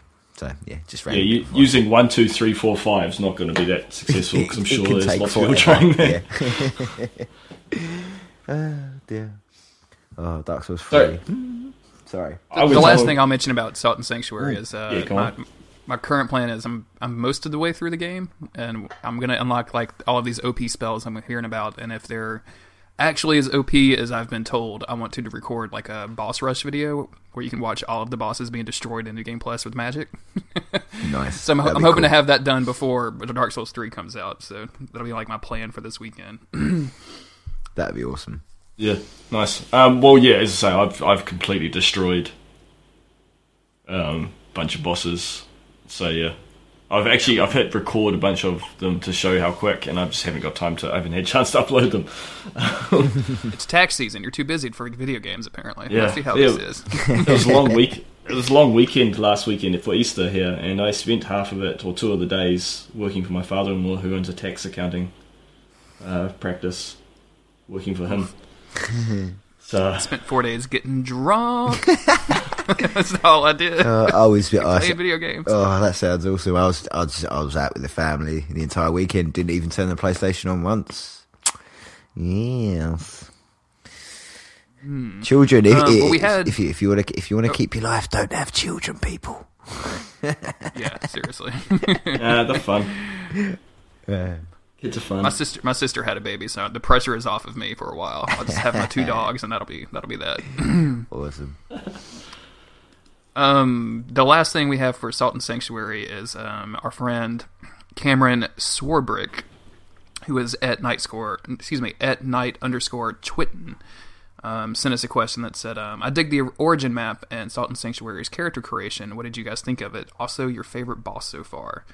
Um, I like the map. I wish there was some more explanation of that, and I haven't dug into a lot of the item descriptions, but like for those who don't know, you, you basically choose your origin, and that kind of changes your skin color and your eye color. Not necessarily your eye color, but like the shape of your eyes and things like that. Like at one point, I turned into a lizard dude for no reason, just because I was from a different place. Um, I like that, and it's kind of similar to the way that Dark Souls One did it, but just without the explanation at all. So that's that was kind of my only criticism about it. Yeah, and they even have, a- as he said, there's actual map and there's regions and there's little icons in each region that you can highlight, and it, it just Yeah. didn't seem to play any effect. It just Um, changes your skin color. It's literally. Well, what it yeah. does. Well, and it, there is it does describe some backstory because there's like the ones I went on one of my characters. I went from the the guys from the north, and they're like godless, a nation who who kind of put their their stock and belief in in the iron and they're like the blacksmiths. um, and it's kind of cool, but yeah, it'd be nice to have that fleshed out a bit more in the main game. But it might be hidden in there. I don't know if you've looked at every time you level up in the skill tree, every single icon has a has like an, almost an item description within it, which has like lore and story. Yeah, it's like a passage from the Yeah. various creeds Bibles. Like that's insane. like I don't I hope so- somebody out there is like compiling all of that because I'm not going to read through all of that. I'm gonna guarantee you. There's the skill. I, I probably have done maybe like one, like probably tenth of the skill tree if you're lucky, and I'm like level ninety. Like the, the skill tree is massive. It is fucking huge. Yeah, it's it's super big. It- I can't. I, I really can't wait to get into New Game Plus, where you get where I can get even more of those gray pearls so that you can redeem your old skills. So you can take off like your level one swords or whatever, which you're probably not going to use anymore, and then you Yeah, get you- the pearl back so that you I can don't think put you them can do that. else. You can't. I think I tried that, and you've got to you've got to do remove the one above that first to remove the. Um, Well, then but- what is the point of? I don't understand what you would be respecting. Then I don't understand. Uh, okay, well, Yeah, I, you- I don't. I don't get. I don't know why you would. I know you have to have like the level one to get to the level two, but I just Yeah, assumed that once you're at level I- two, you could redeem. No, your because it, it breaks the respec it breaks the chain. You can only take off ones at the end of the chain. No, yes and no. You can break the chain, um, but you can't break the progressive ones, as far as I can tell. Because what I've done is because Right. I I wanted light armor, but I didn't want any of the hunter skills, and light armor was through the hunter section, and so I did. I did like the whip, and then I did the one past the whip, and then I grey grey pearl the the whip, and that was fine. But then what I had to do to get then then I had to get whip two and sort of relearn whip one and then whip two to get past it, and then I had to do whip two. I had to did, um, dismantle whip two first before I did whip one. But so you can break the chain and you can continue past it as long as you've learnt the ability past that one. But you have to go backwards as well through. I think I'm pretty sure that's the case with the weapons. You have to go backwards through it. That sounds like a massive chore. Yeah, it's it's. I use it a couple of times. Um, the grey pearls, um, and like in those cases, because I don't want to waste stuff in. But at the same time, leveling up doesn't waste because when you level up a level three whip, you get three dexterity or something. So it's not complete waste. The, the only thing I noticed I did was like when I wasn't too sure of my build at first, I used I put dex in, and then I finally realised I didn't need dex, so I used those to take out the dex that I'd put in and put them on strength. That's, that's Yeah, well, see, that's what, what- I used them for. That's one thing that did annoy me with the. Um, I, I I wanted a sword, and so I needed to get a cool magic sword. I need to be sword level four, so I had to push through. But sword gives you strength, so my strength is like like 17, 18, and like I've got nothing that scales with strength. It's like a, a mm. completely wasted stat. Except I needed the, the sword to be able to use my katana, Yeah. which is a dex sword. So it kind of was annoying that the sword, yeah, was yeah, that's stuck. that to was kind of strength. my that was my plan is to like I was gonna because I'm like so high level that I don't need any more magic skills, so I was gonna go with the sword so I can play with some of the magic swords they have. But I was just going to go to level four, and then redeem all the stuff on the way to it, so that I wouldn't have to worry about it. But it's kind of lame if you if you can't do that. I I don't know. I'll have to play with it some more. Yeah, I may be completely wrong. You might be able to re- remove the previous level um, weapons, but I, I think that they're, they're locked. Whereas you can re- remove everything else in between. Like if there's strength on the way, and I did that, I removed a couple of the strengths on the way that I would have to go through to get to the swords. Um, but yeah, it's annoying that the, the sword is attached to strength, um, and it forces you. I wouldn't mind if it was like two strength, two dex, because it is a it is a shared ability with strength swords and, and dex swords, and um, but it's it, yeah, it's stuck to strength, and so I have like all these strength points for no point. Cool.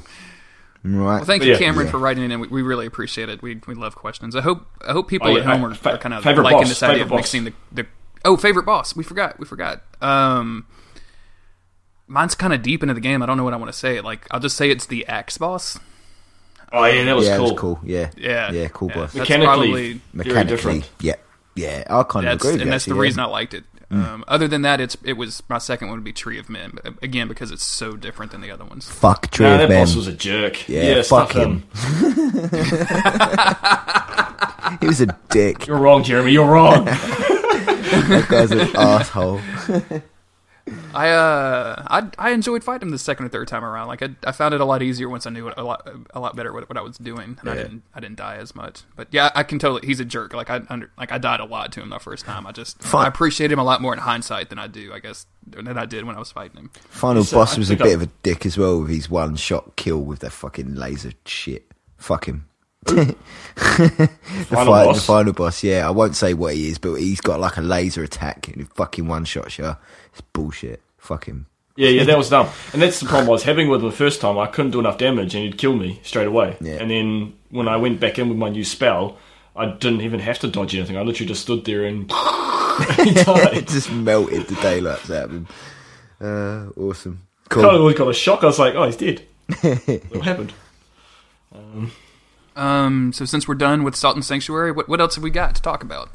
Well, there's a game that I've, I've heard about recently. Um, uh, Too Friendly, he's commented before. He's a friend of mine, from local here in Wellington. He's, he's he brought it to my attention, and I think this game would be right up your alley, Cliff. Well, if he's Um, coming it is from Too Friendly, he's he's a he's a Cthulhu fan. Yes. Mm. um, the Sinking City. Um, I don't know a huge amount about it. It's still early in development, as far as I know. There are some cool screenshots um, and and and whatnot. Uh, there is there was a demo at GDC, but I haven't seen any footage for it. I haven't looked into it too deeply. Um, but I'm intrigued. It is made by this the studio Frogware. Made uh, they made the Sherlock Holmes Crimes and Punishment game Okay. Um, which I actually started playing last night.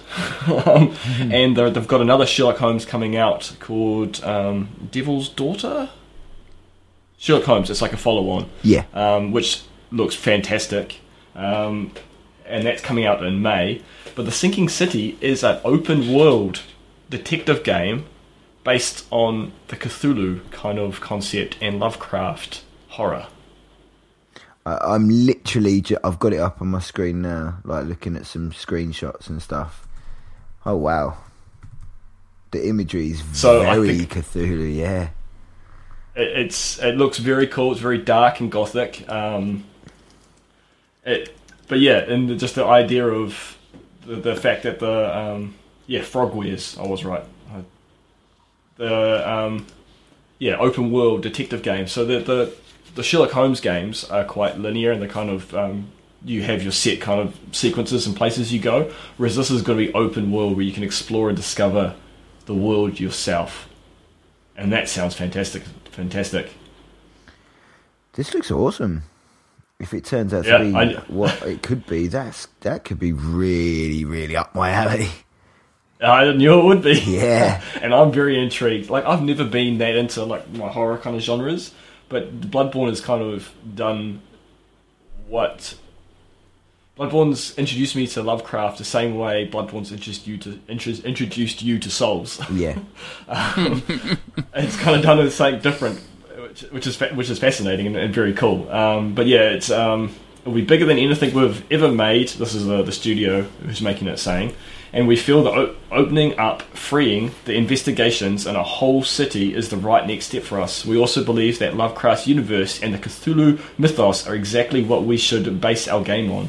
The Lovecraftian Cthulhian setting has been dear to us for years. Um, so yeah, very very interesting. Um, we don't know much about it, um, but yeah, just the whole concept. Um, and so the only thing I know about them is uh, Too Friendly. He really really enjoyed uh, the um, Sherlock Holmes game. yeah. The Sherlock Holmes Uh, it was game's good, man. It was free on PlayStation Plus, and I just got it free on Xbox Live. Um, and so I just downloaded it, have it on my Xbox, and I started last night. And it graphics are good. It, the, the concept and the gameplay is very interesting. How they they piece things to how you can piece things together. Uh, a lot of in-game mini game puzzle kind of things to connect Sherlock's brain neurons together to kind of piece uh, clues together. It's, it's very cool, and so I'm, I'm curious to get into it more, and c- very curious to see what they do with this game, turning into open world. I'm actually very Oh. excited about this. This looks awesome. Uh, yeah, I hope- finally bit- I was able to turn up the screenshots. This thing looks pretty cool. Yeah, I Dig just, this. just anything like just the, the, that Cthulhu mythos, like just I love it so much. And like I know, sort of uh, Dark Corners of the Earth was it, it was a rough game, quite rough around the edges, but damn, I loved that game. So just anything more in that kind of vein, uh, I'm very much down for. Well, yeah, for sure. Um, because even the whole um, how they've done the Sherlock is very, it's very um, gothic in their in their approach. Um, and especially uh, if you haven't seen the trailer for Dev- the Devil's Daughter, the next Sherlock Holmes game, it looks very, very Lovecraftian. it's so dark and creepy. Like, um, yeah, go check it out if you haven't. Um, yeah, it's good. Awesome.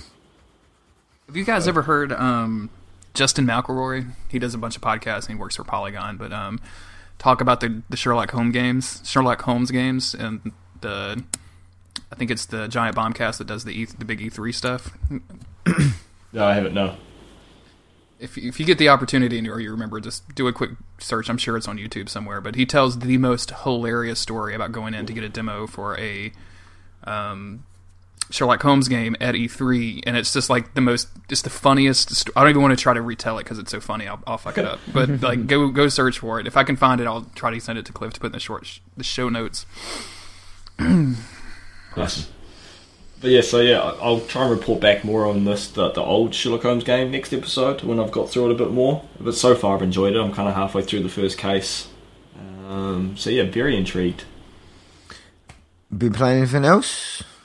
Anything else? Yeah. Um, what else? Salt Sanctuary. We've already covered that. Um, I beat Until Dawn. Ooh. uh, with the with the wife. We we played it all together. Um, th- that was a is a funny game. I really enjoyed it, and I got into a lot quicker than I did another game that won't go named. um, but it, it- I- yeah, it was frustrating at times. Um, In in what sense? I don't. do- Are we okay to kind of get into a little bit of spoiler territory, or we don't want to? Kind of hard not to with this game. Well, well, uh, I don't. We, we we can obviously warn listeners, but it's on Jeremy whether he's uh,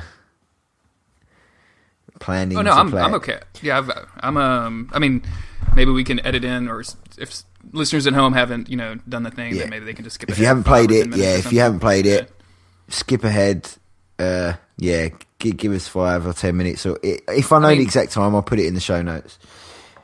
I'm just gonna guess though, like if if you if you played the game at all though, like you know that all of the characters can die or all of them can live. Yeah. like, and that's really the only thing you can spoil besides like a thing jumped out of me and I was scared. Like that's pretty much about it. Like the story beats are kind of. It's a teen horror movie. Like you should know what's going to happen as soon as you sit down. yeah, yeah, yeah. Um, There are but yeah, some I agree. twists that can be ruined. Yeah, I guess well, so, there are, yeah. Well, that, that's what I found was the biggest the biggest thing was um, there are. It's kind of two stories in this game. Yeah. In some ways, or two two horror movies within this one game. yeah. Um, and that was a little bit of a surprise, but I kind of picked it right from the beginning. See, I never. I Um, must be really thick. Well, because the very start of the game, they have the the creepy kind of guy in I don't know in like fire retardant gear and big flamethrower, and you kind of and he tries to help the like it looks like they try and play it that he's trying to hurt the girls, but he was actually trying to help her. Um, and I picked, I was like, he's not trying to do, he's not a bad guy, he's the one that's trying to help them. And so I picked that right from the beginning. I didn't. I guess I must be thick. Um, This, is- this is like- this is what I don't get. Like, I love horror films. Maybe I just on purposely switch off. Clever me when I'm doing horror stuff, so I don't ruin it for myself. Yes, so it's a bit weird, and then it gets to a point where like the first half of the game is all a lie. Because I was like, people kept dying, and I was like, I'm doing everything right. Like, how can I do anything better? This is stupid. And I was getting real frustrated, and like, and then you kind of like, actually, no one's dead. You're like, what? Yeah, they, they they pull that trick a lot, which is a again like it's a horror movie trope. Like every time you see somebody die and you don't see their body, you can pretty much just expect them to come back at any point. Yeah. like I think yeah, at one what- point somebody falls off a cliff, and I'm like, well, that dude's probably still alive. Like they're acting like he's dead, but he's probably still alive. Mm-hmm. well, yeah, uh, yeah, and but then there's the actual trickery, the movie trickery as well. I'm trying to still not be too spoilery, but I guess we already have. Are you, are you talking about the saw scene? Scene? Yeah. Yeah, that I I believe that, and that actually. See, um, ugh, I must just switch off. Did, did you kind of get that that was bullshit then? Uh, I I picked pretty soon after that it was, but then what kind of lost the illusion for me for a while, and I kind of I was like kind of annoyed at the game was that you couldn't not do some of the things that they were doing and expect people not to die. Like I didn't understand. Like one of the girls fell off the the fire tower and she was strapped to it. I'm like, how did she get strapped to that? Who actually tied her to it? I was like, how did that actually work? Like, you, yeah, that, I found that a bit weird. Strapped to the Like you knock down a tower and you're not trying to kill people, but you are. Like it's just yeah, I found that weird. And that kind of brought, brought me out of the game. But then at the end, it got me way back into it. Um, and then it went back to your stupid teenage things. Like we can wait here, but we're safe, or we can go and try and get out. It's like, no, just wait here. like, like, um, I think that's the point of it. It is though. a it is a very cheesy game, It's- like it- right, like it's a very It's supposed to be though. That's the point. It, it, Uh, it is an homage to silly teen horror. That that's Yeah, what yeah, it and is so- intending to do. Yeah. So I did dig it, and in the end, but there was a point where I was frustrated when I wasn't sure what was going on, and people were dying despite doing things perfectly, hitting all your beats perfectly. And you're like, this is kind of dumb. Like, I, I got told people could live, but everyone's just dying, and then the twist is that no one's actually dead. Um, So how did you finish Um, up with everyone alive? everyone survived, You survived. Everyone um, survived. Yeah. That's how I got as well. and and the ending is just like kind of police interviews, kind of set up. Yeah, I, I dug the way they did the ending. Like, I don't necessarily need it to be, um, like I, I don't need every single one of my decisions to matter in these games. Like, I'm, I don't have that problem with the Telltale games either. Like, where I, I need things to be dramatically different from based on my decisions. I just kind of like being able to make decisions. Hmm. Well, Um, I did cheat. I did cheat once. All right, how did you cheat? I, you I was like- dirty, dirty cheater! How did you cheat? I turned. I, I was like, I just like like home button, exit, no to the game. back up. No. No, I was mad at the game because a couple of times, like, it, it, there's this one. It's like completely. It got to the point near the end where there was no warning, like of things. Uh, Like it was like inst- it was like arbitrary decisions that you couldn't foreshadow what the result would be. I think that's supposed Like, to it be the point though, because it, in real life, Yeah. a lot of these decisions you wouldn't know the goddamn outcome of what you're about to do. No, And that's the point. There's one where you get you're one of the girls. You get split up. You're the the nerdy guy's love interest. Mm-hmm. Um, and you you you split off, and you hear you hear one of the other girls that fell down a big hole hours previously, and you haven't seen her since. And you hear her shouting, and you're like you're calling for her, and then you hear this rattle of the thing, and you're like, in real life, you go, "Is that you?" but like, there's no option to say, "Hey, is that you down there?" And so I just found the that game, but the game, the game told you that though. Like the game it goes out of its way to tell you like that the the weird little critters or whatever. I don't remember what they were. Wendigos maybe. That Yeah, they, Wendigos, they can yeah. impersonate human voices really well. Like that was that was their whole thing. So you know like Mm-hmm. there's no way for the girl to be down that hole. Like you saw her earlier like do something else. So like when you hear her voice, like you shouldn't go over there. And I totally did, by the way. I'm not trying to be like get good or anything. I totally went over and then opened it up and was like, oh yeah, they totally told me about the thing with the voices. Yeah, so the game does try I- to warn you. So. I don't remember the voice thing. I don't I actually, I honestly, don't remember them saying they can mimic voices because there's no other case where they actually showed that that I can No, remember. no, that's the only point in the game. Yeah. Yeah. I don't And- remember where they, they tell you that, but I remember that being a part. It- Like it's- it's, probably it- on one of the collectibles. Yeah, I think something. it's in something that you pick up because I remember reading that as well. And then all like yeah, to me she was down there because all I know is she was down in mine, and that all it was just all dark caves that looked the same. so I was like, she is down here because we know she's down here. She fell down a hole, but I don't. Yeah, So, what would you have done in real life? Would you have opened that drain and died? No, I would have called out and said, "Is that you?" And what if it can mimic voice? And she said, "Yeah, it's me."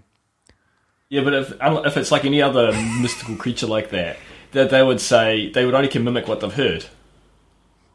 Kind of like the predator, he can record and play heck, but only what he's heard. They can't they can't say other things they haven't heard. But I suppose they've been alive centuries, so they probably know the English language quite well.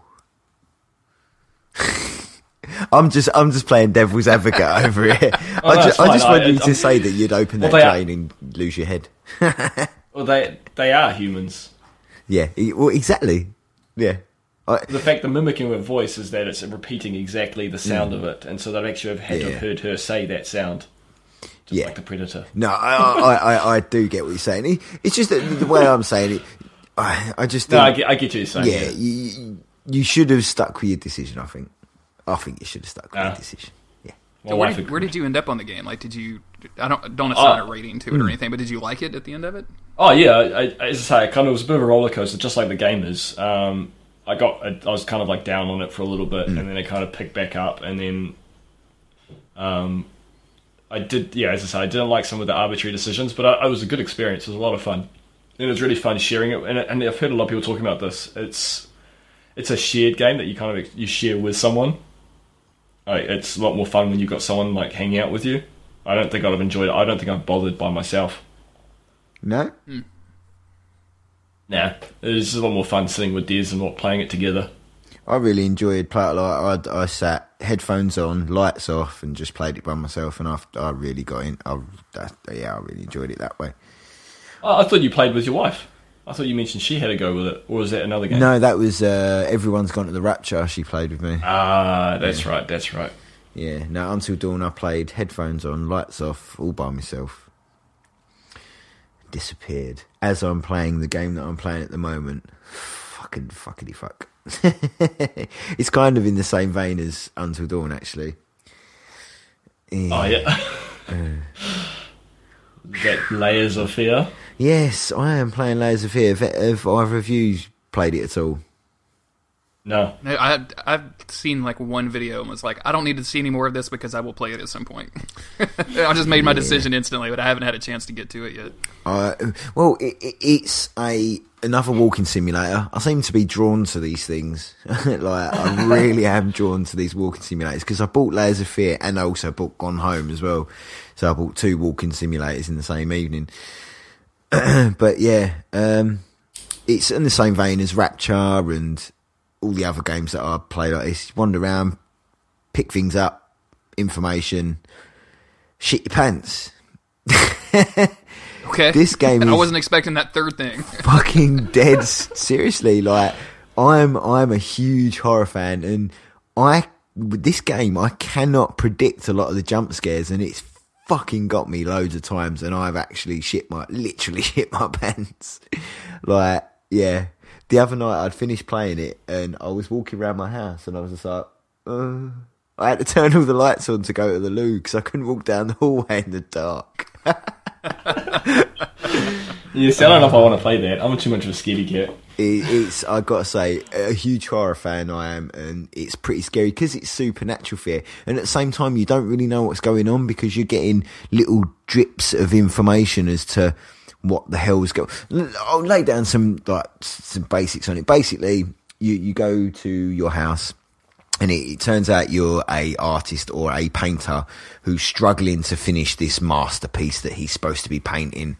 Um, as you go throughout your house and trying to finish this painting, you you pick up information. Obviously, as the story goes on, that something has possibly happened to your wife and child, and that's basically all I know really at the moment. And it's it's drip feeding the information because I've only played it for an hour or so. Apparently, you can finish it in about four hours, which is pretty average for one of these walking simulators. So, but yeah, it's getting more freaky and freaky, and it's like the game's taking more acid the more I play it. If that makes any sense, like I'll I'll go up to a picture and all the pictures will start like melting in front of me, and I'll turn round and I'll be in a completely different place to what I was before, or there'll be something there and more shit's melting, and I don't know what's I don't know whether the guy's like completely insane or oh, gee, I don't know. It's just it's it's completely got my head going in circles at the minute because I don't really know what's going on because it's it's not given me all that information yet. But if you're a fan of horror games, go and get it. It's really really good. You don't do much. It's all about this discovery and uncovering the stories as you go along. Whilst it likes to scare the shit out of you whilst you're playing. it's yeah, it's really really good. And as you say, you, you've got access to it now anyway, Vader, because you've got my account. So Nice. yeah, and I, I did pick up Gone Home, but I haven't managed to start playing it yet. I've heard that's another fantastic uh, walking simulator, but a brilliant experience nonetheless. I've heard, so I picked that up as well. So we because I traded in I Division. just looked up. Um, I just looked up Layers of Fear, Mm. and it's currently on sale. If you have PS Plus, you can get it for fifteen bucks in the US. Yeah, that's how much I got it for. Yeah, And guess who just got paid today? Oh, yeah. it's certainly well, apparently you can finish it in about three to four hours. So, but I don't. Yeah, that's- that's I fine. That's don't know whether I could sit there and play that damn game for four hours straight. I don't know whether I could mentally cope with it. To be fair, That's what we're going to get. Jeremy's going to stream it all in one go. it's just hardcore, fucking I hardcore, know. mean. just get the whiskey down, yeah. It, that's interesting though, because you compare like that's why I'm being so impressed with Salt and Sanctuary though. That's the same kind of price, Mm. and it, it's a full like a solid game. Like it was 26 Oh, or so yeah, yeah. hours when I finished that game. But the difference is you got to think.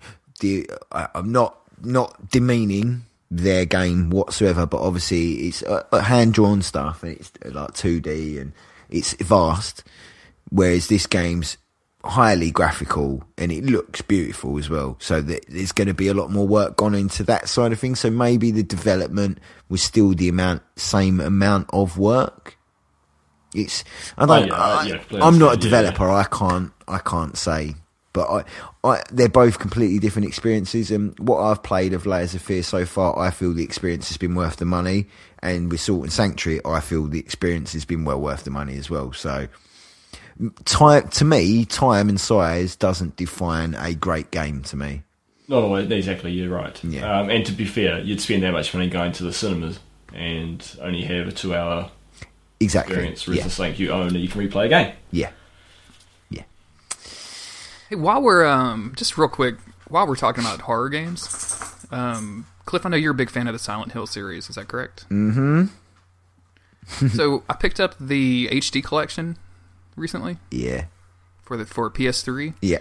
but now I'm I'm kind of hearing around the internet that that's not the version of those games that I should play. Correct. If I wanted to get into the Silent Hill series, what give, give me some guidance? Where should I go? Well, it depends. The, the PlayStation One Silent Hill is obviously where it all started, but it's the most Mm-hmm. clunky of all of the games. Yeah, I can almost guarantee I'm not going to go back to the first one. Yeah. Like I'll probably um, Uh, Cole from Duckfeed did like a, a four episode Let's Play, and I'll probably just watch that. Yeah, Because I know the HD collection only had two and three, so that's where I was going to pick it up. Yeah, the, the the best two in my eyes were two and three by far. Two fantastic story. It delves a lot into some of the darker emotions of human nature and stuff as well. That's what.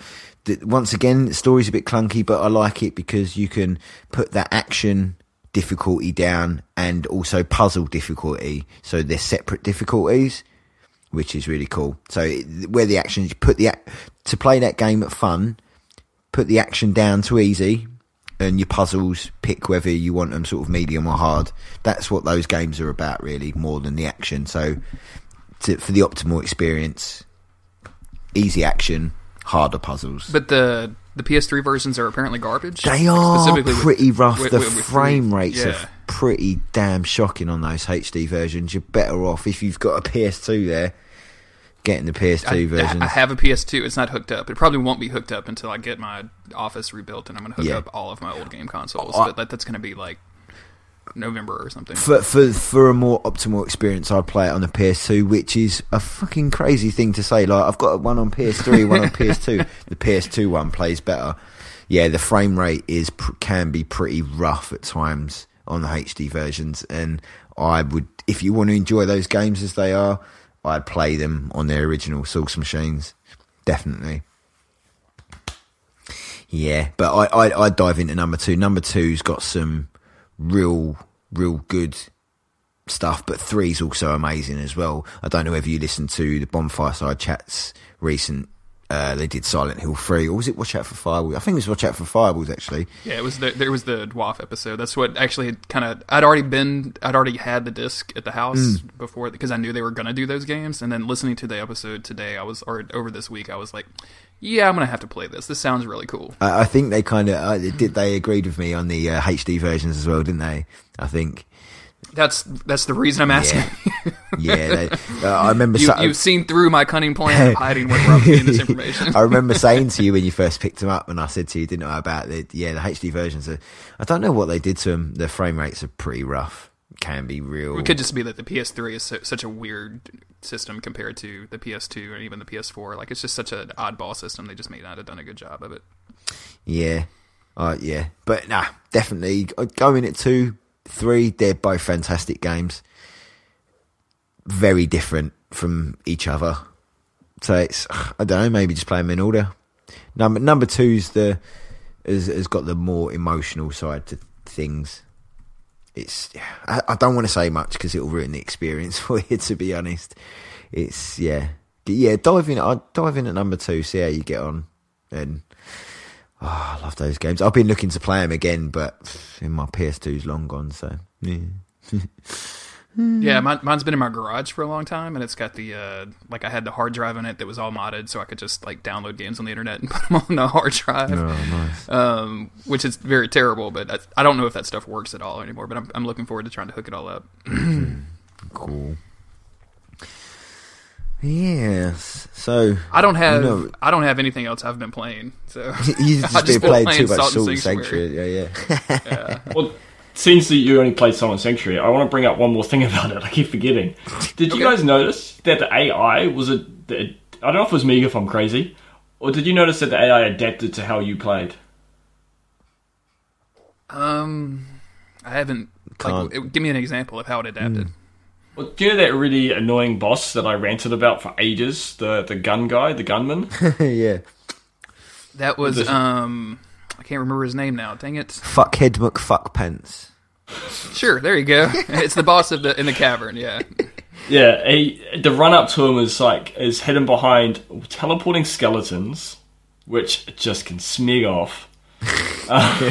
It's so Then you've got exploding witch face, mm-hmm. who. Mm-hmm. Then you've got centipede Clubby McGee. Yep. Yep. All canon names. These are these are straight out of the guide that is only available to Dark Insight podcast listeners. then you then you've got then you've got more warping skeletons now with shields, and then you've got lightning witches who are, are annoying and can one shot you with one of their lightning Yeah. spells. fuck and them. then you've got some falling platforms before you get to the boss. I got so sick of that run up that I, of actually fighting and using all my resources just fighting them. Because I was a magic user and I'd use all my magic before I'd get to the boss. Um, or if I would use melee, that half the time they would kill me because the teleporting skeletons. I got so sick of it, I started just running past them. But then the AI, like, instead of just like, it's the first three or four times was fine. Like the floaty exploding witch would just stay, kind of stay there and go, and not do anything. But then it started, and as I jumped up onto its platform, instead of coming at towards me and I me running past it, it would then like just turn tail and just hoof it further into the level. And so then I'd keep running, and then I'd get to the, the centipede Smashy McGee, and she would ex- while he was sw- swinging at me, she would explode there. Like they would actually they and they would all do it, and the same thing with Centipede McGee. Like he would instead of attacking me, sometimes he after I started trying to run past him, he would actually walk backwards and would lock me in, and so I wouldn't be able to actually get past him and all the the teleporting skeletons. So I actually had to go to a point where I had to fight every single enemy because they would just change how they dealt with it. That's a long example, but did you guys notice any of that? Like they would actually adapt. Uh, I noticed a few times that if you started running past enemies, they would change their pattern, which is very unsouls-like. I'd never, I never really noticed that. I noticed the thing where um, I've seen the uh, the little creature that's created when you lose your salt to like the environment or something. Mm. Um, I've seen it like just flee across the, the the screen for no reason apparently. Oh, they're annoying. I hate when that does Yeah. And as as a, as a magic user in my latest build, like I can barely damage that dude for some reason, so it's easy Yeah, yeah. super aggravating. Um, I'd never really noticed him change, although I did find a better run to that boss eventually. Um, if you go up top first and then drop down and take some fall damage, you can run over without aggroing like a lot of the teleporting skeletons and witches and stuff. Oh, nice. But yeah, I'd be interested to know if they actually have programmed in adaptable AI because I they they would they would treat me different depending on how I did that run. And so after a few times killing them all, I could actually do a run through and get through safely. But I'd had to have killed them all like one or two or three times for them to change their pattern again. I did that run like fifty times. so, so I'm very curious. Like I'm curious to do some testing and to see what other people if they've ever noticed it within this game. Because to me, my opinion is that they, they do change their their attack depending on how you deal with them. But yeah, sorry. No, no, I'd, I'd be curious if you um. I know Lobos did a stream with where he had the two developers on the stream with him, and they answered like a bunch of questions and talked about stuff. So maybe there's something in there. Uh, I haven't had a chance to listen to it yet, but I was somebody recommended it to me that I should watch it since I'm so into Salt and Sanctuary right now. Um, I might. Maybe we should tweet the developers and see if they respond. Well, they, they certainly didn't respond No, to me when I they was trying to did figure out how to not. buy codes. They did not. I was kind of was bummed. trying I know to they're- I know people are busy. Game. Bah. What did you do? Well, we we was trying to. Oh, I was gonna get some try to, um, yeah, go on. Sorry. Yeah. Yeah, I was going to try to give away some some copies of Salt and Sanctuary during the stream uh, for people that like as a Uh. kind of a donation incentive. Um, because the game I think it was like eighteen bucks, and if I could buy like three copies, and then people could donate like a bunch of money for that, like that'd be a good cause. And um, but you can't like normal a lot of PSN games you can just buy codes off of on Amazon, and I couldn't find the codes there. And if I logged into the Sony store, I couldn't get a code. It would only like just Yeah, show that I see. owned it already. So I, I tweeted at the developers and either they I- I'm just kind of assuming that like they probably just didn't have that they don't have that set up so they didn't bother responding but like yeah they didn't they definitely didn't answer me on that question No. I'll, I'll ask them on a developer question. We'll see what we get. there you go Cool. Right, so shall we move in to the community section of the show?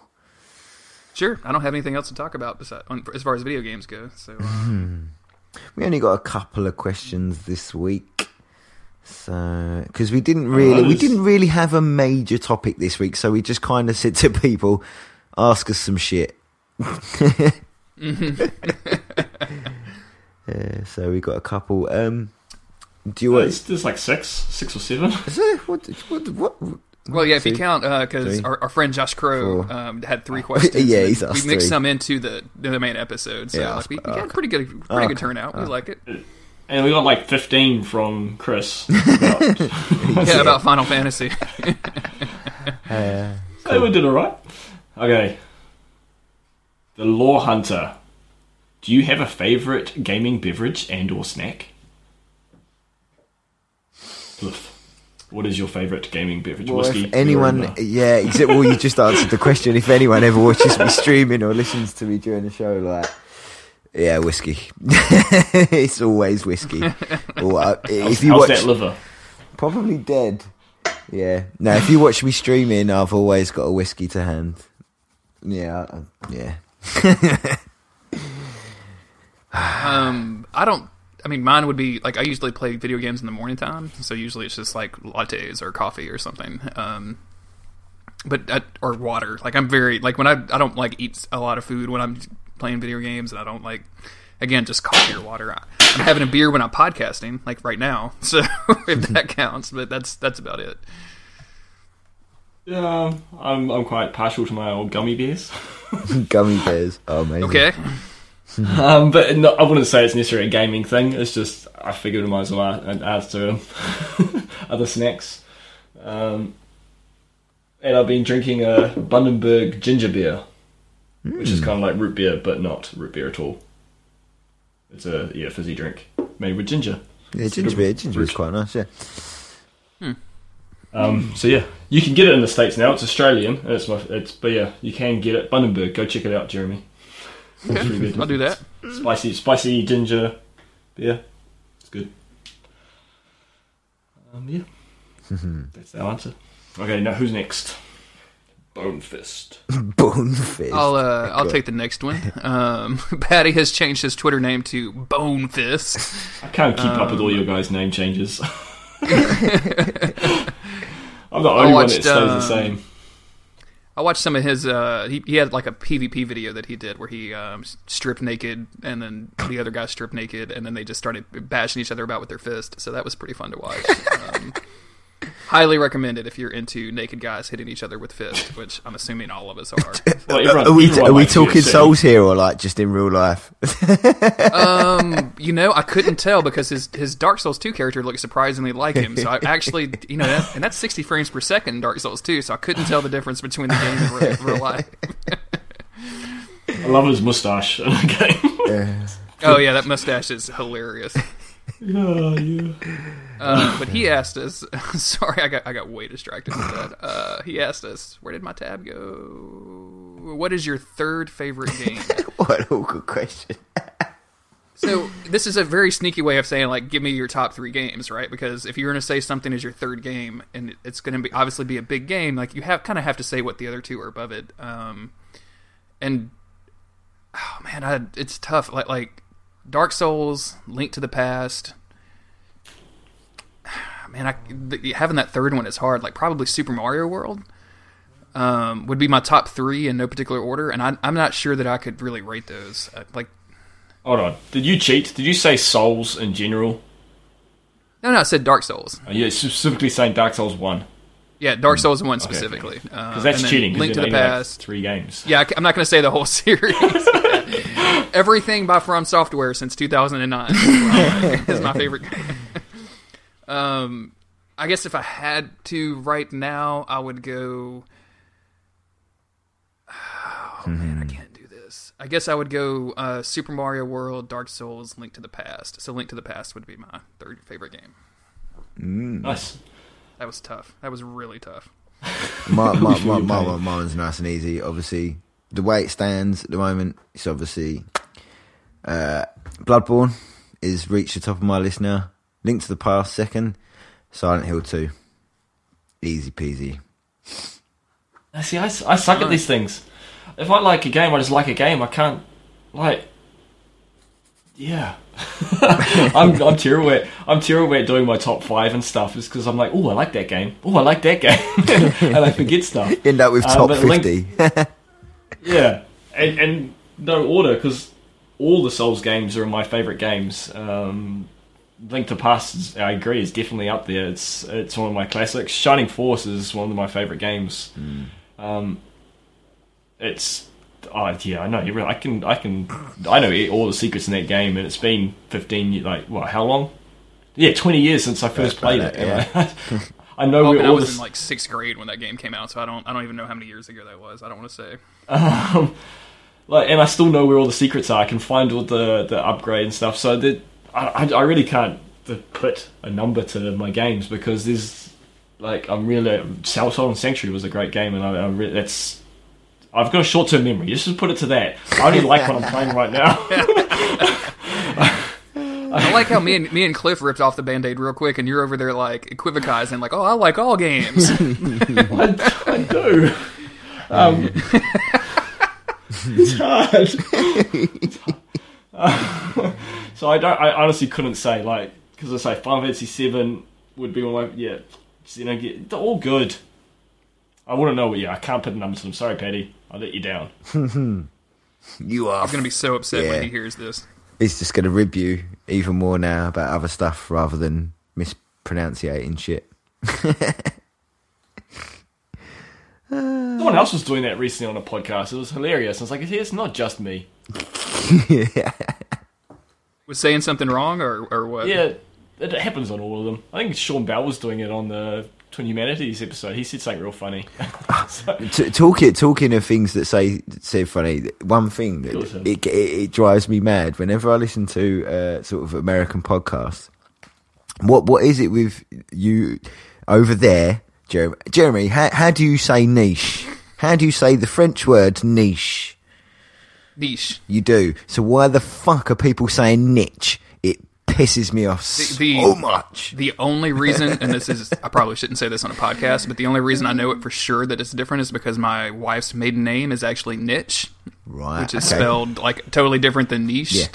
And also, kind of, I grew up in southern Louisiana, so like a lot of um, French. Uh, they have a lot. we have a whole lot of yeah. French background here. Yeah. So like I, I grew up taking French in high school, where like most people around America take Spanish or something Mm. else. Um, So yeah, I, I, I've heard people say niche um, and, God, and things like that. so but yeah, it's, it's definitely niche. Because the thing is, it, it's niche, and it's, it's even got that. I can't remember what it's called, but the little thing above the e, which gives it the the little. I can't remember what that's called. There's a little line in German. It's called an umlaut. What's it called in French? Fuck. Uh, there, there's the accent aigu, and then there's the uh, the C that denotes like when they turn to a s- to a s from a kr. That's right. Yeah. I can't. I, I don't. I don't remember the little dangly thing. I don't remember the name of it Yeah. In English, it's called a cute accent, isn't it? Isn't that what they're called? Cute accent. Yeah. Oh, okay. There you go. In That English. works. Yeah. Um, well, see, my, my wife's Desiree, so she's got them on her name. Yeah, she and has. Funny Oh, story. yeah, yeah. Funny story about bad pronunciation, pronunciation of French. Her French teacher at school would call her Des- Desiree. Desiree. she's she's got she's got a French name, Desiree. Um, yeah, Yeah, if anyone's She listening out there, it's not niche. It's never been niche. It's always niche. it's a French word. It's niche. this is this is a second podcast in a row. Yeah, ripped into Chomp Chain. You hear that? Chomp Chain. You said it wrong. I'm assuming that's the only American podcast you listen to. No, this this is actually uh, the the kind of funny guys from the kind of funny games cast. Greg Miller and uh, the other guy. I can never remember his name. They do it ev all the time. It drives me fucking bananas. I actually shout at a podcast. I'm like, it's fucking niche. But yeah, I, I'm not. I swear to God, I'm not a grammar Nazi. I swear. Anyway, David Uh, take a turn, Patroclo. Uh, no, I can't even read now. Fuck. What did you say? Pet, pet. Oh my god, how we- how do you pronounce this dude's name? I do apologize. Petroco Yeah, is at Petroco. F- Forenza, Forenza, Forenza. Mm-hmm. Christ! Now I look. There's me take the piss out of here. I can't even fucking read now. Um, he asked us what our blood type is. Um, no idea. I literally have no idea. I'm I'm A positive, but I'm not positive it is a positive. I'm pretty sure. it's an A for sure, but I can't remember if it's an A or an A positive. I uh I don't remember. I haven't had to like know anything about my blood type in like a long time. Yeah. So I, I really I don't remember at all. Same. And, and he's and he's also put how far would you go to have Dark Souls write meow? And he's actually typed meow. He seems to have turned into a cat whilst writing writing. this. so Maybe uh, that's what he had to do. He maybe himself yeah. a cat to get Dark Souls 3 now. but now we can't play it because he only has paws. He's just pouring at the controller like, no, I can't play it anymore. if that dude can play it on a Dance Dance Revolution mat, then he can play it as a cat. it'll be it'll be a YouTube sensation. Cat, cute cat equals to, and Dark Souls will be like massive. Uh, yeah, he's a, he's a winner. super famous Milli- millions of views, millions of views. Um, yeah, Billions of views. I, I would give nothing at all to have it right now because I'd have it unpatched and really easy. So I wouldn't want it now. I'll wait. Thanks. Well, no, Um, 'cause usually, don't usually the I- I- patches make it easier? Isn't it the game? All No. Souls games have come out harder. No, what what it was is they uh, the build that everyone's been downloading on the Xbox One is been Yeah. the uh, show build that they've been putting like uh, your E3s and your GDCs and all that, which has been made easier so people can play it and try it out. Uh, And the patch, can give more T-shirts away. Yeah, and the the- patch has just come out. Obviously, the day one patch. Apparently, they they've just got it on Xbox, and yeah, it's made the game as it should be a fucking lot harder. So people that have run through and completed it, you played it on easy mode. That's, that's interesting because all the Souls games I've played have always been harder, and I, I've finished them all on before the the the nerf Mm. come, like the easy. They were kind of usually make things easier, uh, like a month later. Yeah, well, It's interesting. It's the other way around. that's the thing though. The game that's out there at the moment isn't the finished game. That's the problem. It's the show build, and that's what they said. And but I can confirm. I can't remember who it was, but they confirmed it today that the game is considerably more difficult with this patch. It, it's more back to Souls as it should be. So interesting. yes. See, So I, I own an Xbox One, in both, so I had the opportunity to, to do it, I'm glad you didn't. and I it it stressed me out for like half a day. Like last Saturday, I just sat there. I don't know what to do. I really want to do it. I didn't But help I the didn't wanna- situation at all, did I? Really? Yeah, both of you guys can do it.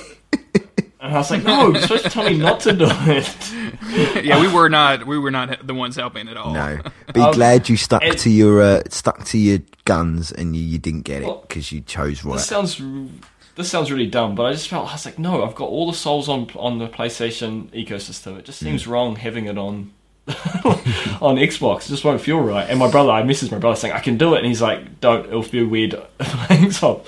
And I think it will be like on the controller. I'm just more used to the PS4 controller. Um, and I, wa- I didn't want to give up my statue.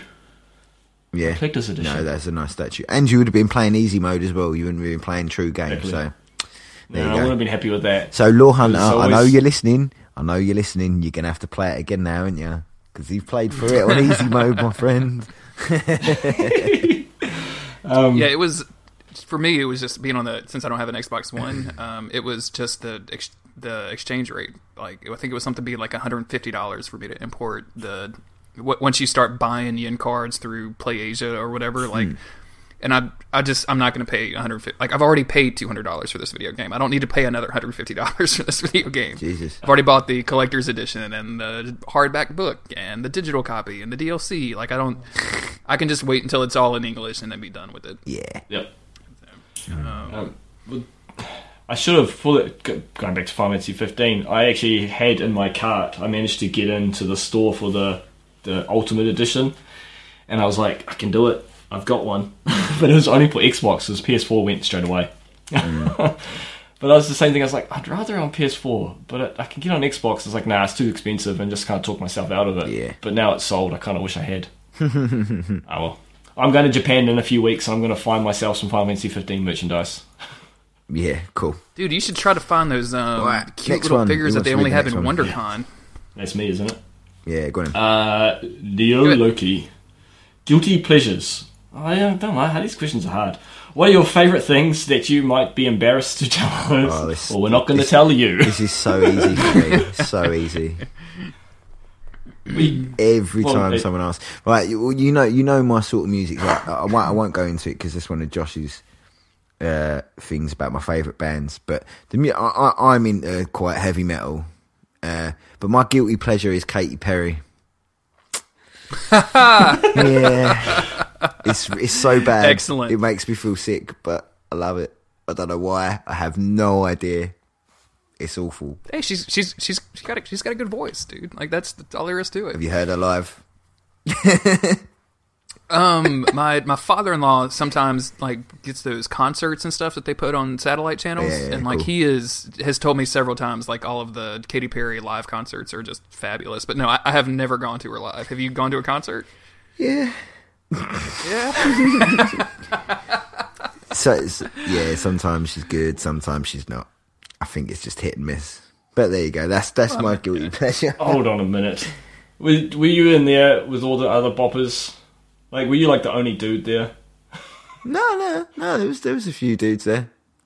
I think they was all with their wives or girlfriends though. yeah, no doubt. Whereas your your hey, look- wife went with you. no, she was out. fuck off. I ain't get. I shouldn't even go. No.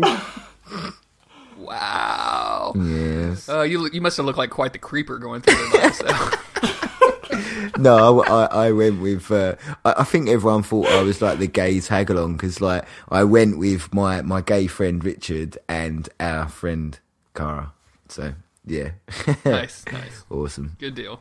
Uh, I don't really have a, a guilty pleasure. Like, a, I at a certain point um, over the last like over the last few years, I was just like, you know, like fuck it, who cares? Like, I like the what I like, and if you don't like the fact that I like it, then you can fuck off. Um, Yeah. Not to get hostile, but like, if you don't Awesome. like, like, if you're gonna come at me about something that I like, then screw you, man. Like, it's just something that I happen to like. Uh, I guess the the only thing that really comes to mind is I will probably watch whatever garbage superhero TV show that they put on. like I Flash, Arrow, Legends of Tomorrow, like I watch all of that garbage. So like I'm yeah, I'm, I'm way into some of those like teeny superhero shows. I don't talk about them a whole lot, but it's like like I, I watch them pretty regularly. oh, oh, P.S. Jeremy, you shouldn't have showed me Comixology. You really shouldn't have. I'm, it's scary, I'm isn't it? hiding can lots of just blow some expenditure from the wife. it's not good. Comixology is dangerous, especially when they do that thing where they they're like, oh hey, the the full run of this particular writer is a dollar a piece, and you look at it and it's like sixty issues, and you're like, they're only a dollar a piece. That's a video game. I could buy all of them. Yeah. Well, I've been I've been buying a few collections and catching up on some series. So, yeah. Shh. naughty, naughty. I uh, I actually looked into um because I have a Marvel Unlimited subscription, which is their online thing where you can just go through. It's like a Netflix but for Marvel comics. Oh wow. And um, and I looked into seeing if you could share my subscription, but apparently they do some IP filtering, and if you're Right, from a a different country, like that won't work. So sorry, dude. Oh, that's a shame. Ah, what? Vader, what's, what's your guilty pleasure? I don't know. Gummy bears? Gummy bears. You Gummy love bears is gummy bears. No, I don't know. I don't think I really have anything. Um, I'm the same as you, generally. I, I, I, I always like anime and cartoons and comics and games growing up, and, and, and what, now it's cool to, to like that stuff. But when I was in high school, like none of my friends liked that stuff. Yeah. Um, and and always hassled me about watching cartoons. Like stuff you, I like it. And I'd always my my comeback was always like, well, what cartoon did you like from a, from a kid? And I'd like they'd say something like Samurai Pizza Cats. I'm like, well, would you want to watch it now? I'm like, yeah. I'm like, well, watch it now. Who cares what people think? like, um, exactly. Yeah. like and like you don't stop liking it. It's just yeah, people's attitudes change, and Yeah. it's cool that the world's different, a bit different now. People just are happy to admit what they like. Um, but I guess that's not a guilty pre- pleasure that I'm embarrassed to tell others because Yeah. yeah, we've kind of changed your question a little bit there, Neo. Like, I'm sure he's fine. Um, but I, I, I'm going to jump us into uh, Morbid Beard, aka it's your boy Josh Crow. um, his first question, he sent in three, which thank you, Josh. We really appreciate that. Um, he says, "What game best describes your life realistically, and what game would you like to describe your life and why?" By that I mean, are there any games with the world or aesthetic you wish you could have as your life? I I can't think of a single. I've never wanted to like fully No. escape into a video game. Uh, no, they all seem very scary Yeah, and the, terrifying. the sort of games I play, hell no. exactly. la- like, layers of fear. All the walls are melting around me. Nah, fuck that shit. even if you look at like Super Mario World, like I don't want to ride a dinosaur. I don't want to eat shells. I don't want to. You know what I'm saying? Like I don't want to see any of that stuff. So I don't. Like I don't I have no idea what would describe my life realistically. Besides, I, I, mean, like, do they? I- I guess maybe um, American Truck Simulator because I drive for a living. I don't is drive big trucks, but I drive a truck and I drive it all across the state. So maybe that I don't know. Well, th- th- that's why th- that, there's two parts to this question: is what what game um, would you like to describe your life, or what game describes your life? Doesn't mean that we want it to be like that, but kind of I guess what story or metaphor that games are trying to portray, the message. Oh, that's a don't have hard to- one. Yeah, it is a hard one. The second part, you're right, is what game do we want to be our life, kind of thing. um, I don't know. That's a real hard one. That's a thinker. You know, we uh we should probably table that one and we should save it for the episode notes for next week. Yeah. And we should actually We'll come up with some it. reasonably Yeah. good answers for this. Like this will be our homework for it because that's a pretty deep question. Yeah, it is quite a deep question. Yeah, we'll table this for next episode, that one, and we'll come back on that one. In fact, I'll uh while we're sitting here and someone reads the second one, I'll go ahead and do that so we don't forget to do it and forget about Josh. I, c- I can I can give Josh Chris's answer. Final Fantasy VIII. yeah, yeah, that's it done. So we said that Josh had three questions. There's actually like three questions within each question, so it's nine questions. Um, so yeah, question two: How many games roughly do you think you've completed thus far? And I'm assuming that's in our lifespan in total. Um, I honestly wouldn't be able to tell you. Uh, I probably could add it up, but it'd take me hours.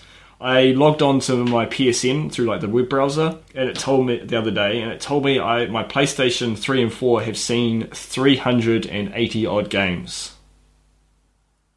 Ooh, let me look at that real quick. So let me see what my because I have PlayStation on my website, on my laptop right here. So I want to see what because I have no idea. Like between from when I was playing Nintendo as a kid, like I have no clue how many games. Well, exactly. That doesn't include my Mega Drive days, my Nintendo Gay days, Yeah, yeah. I, I, my I- PS one and two days. mine has got to be 500 plus. Games finished or just as, as played? I'd say games finished, like over my period of time, like NES, Super Nintendo, Mega Drive.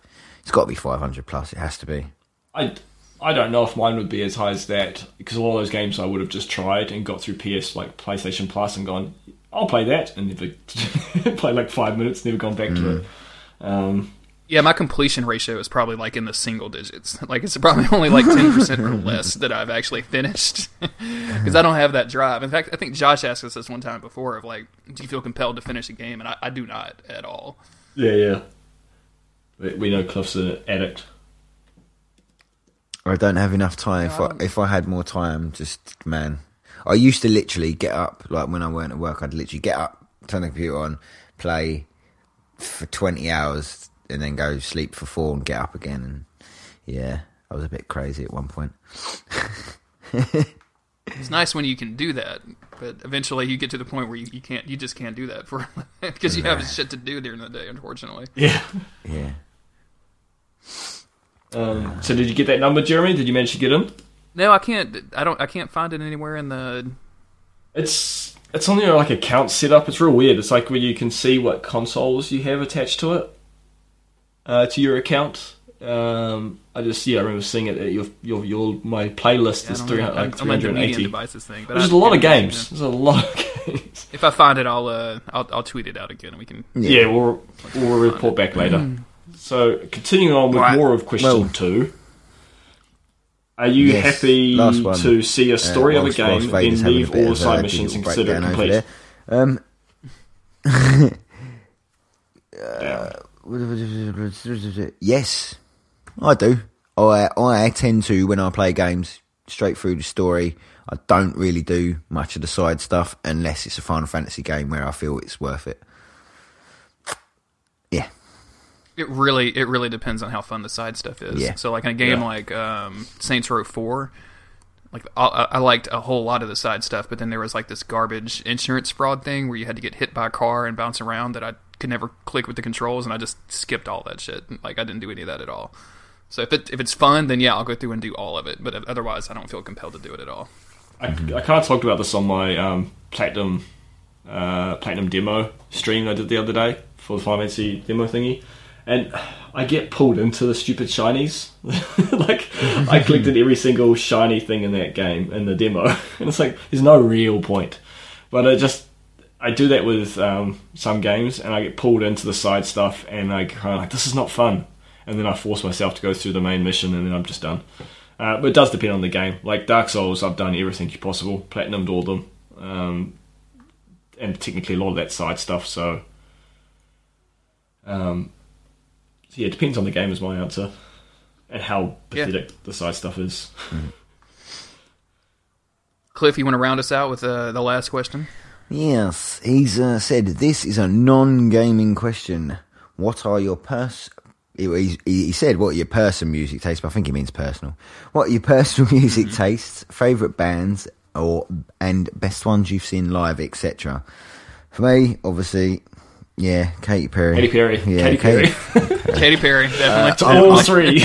I, I, I, I'm a come as you take it kind of guy. I'm, I don't really have specifics. If I like it, I like it. I don't really care what genre it is, whether it be hip hop, death metal, pop, electronic. If I listen to it and it sounds good, I don't, I don't stick to a genre. But as the crow flies or whatever, I tend to listen to more metal. Bump, bump. Yeah, I tend to listen to more heavy heavy metal and death metal, and sort of my favourite band has always been Slipknot, and they're actually the best act I've seen live. I've seen them live like so many times now, and yeah, by far my favourite band.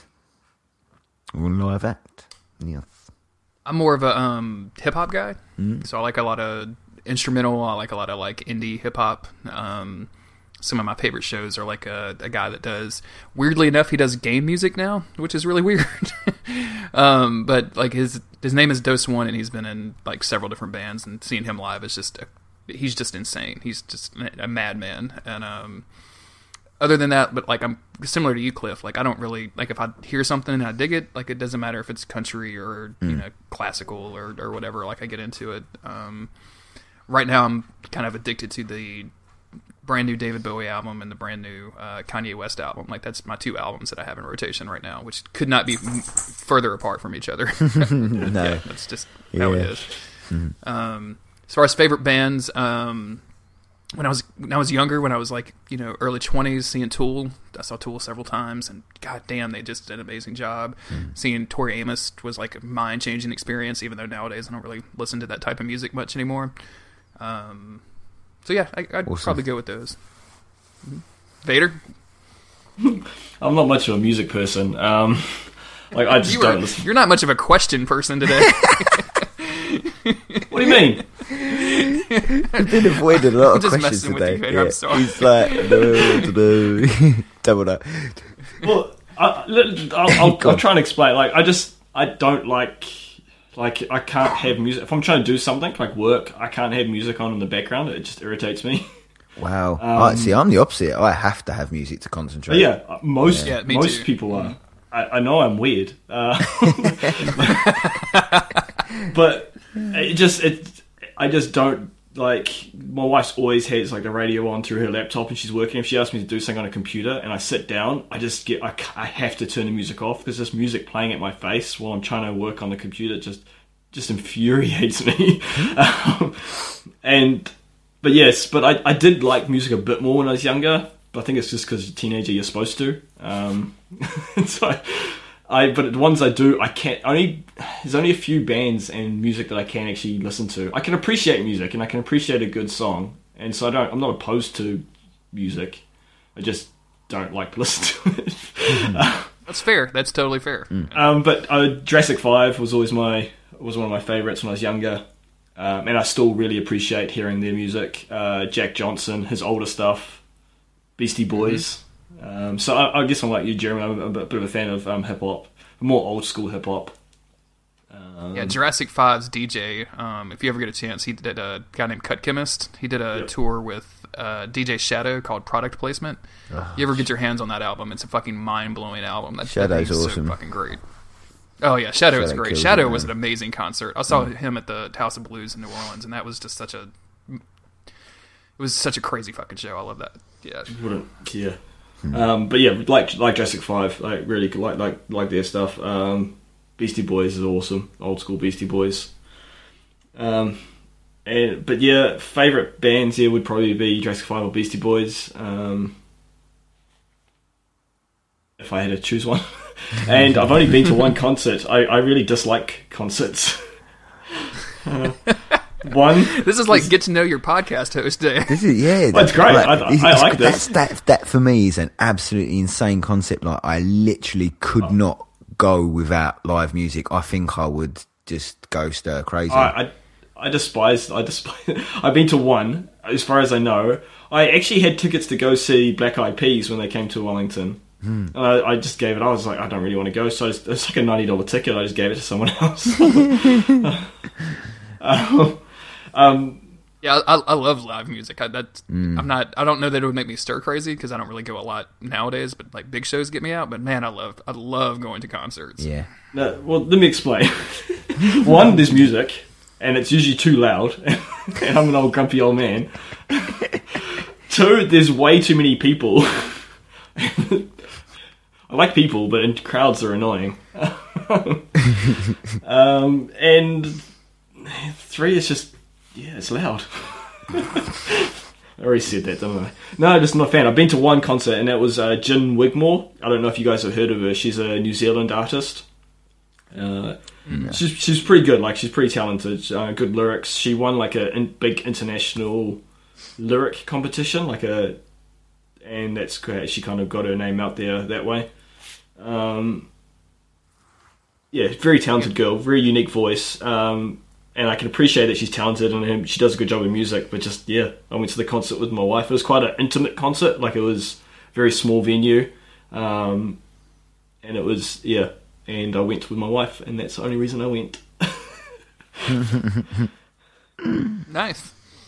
Well, I guess that's gonna wrap us up for, for this episode, huh? You guys, you guys want to put a pin in it since we've been going for about three hours now, I think. Yeah.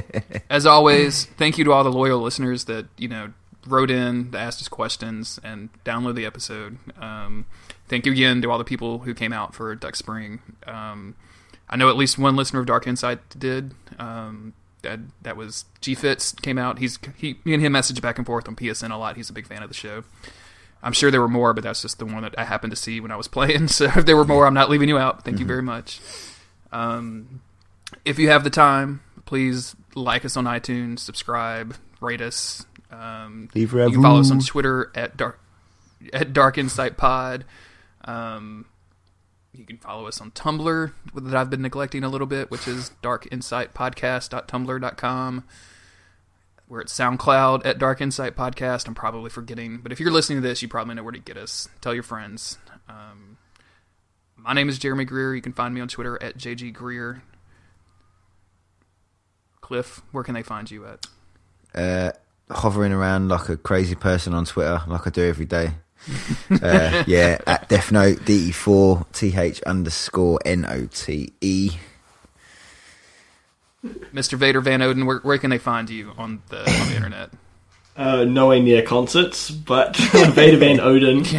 don't, don't look for your concert. I- I'm going to film But you'll the concert Cliff. tomorrow and show you how, how loud and how busy it is at this concert tomorrow. It's going to be insane. Yeah, no, that, that, drives me, that drives me crazy. Um, um, you can find me Vader Van Odin on Twitter and all the other places that you want to go. Um, and go, now, now I'm curious to go see all the Katy Perry forums and see if Death Note's on there.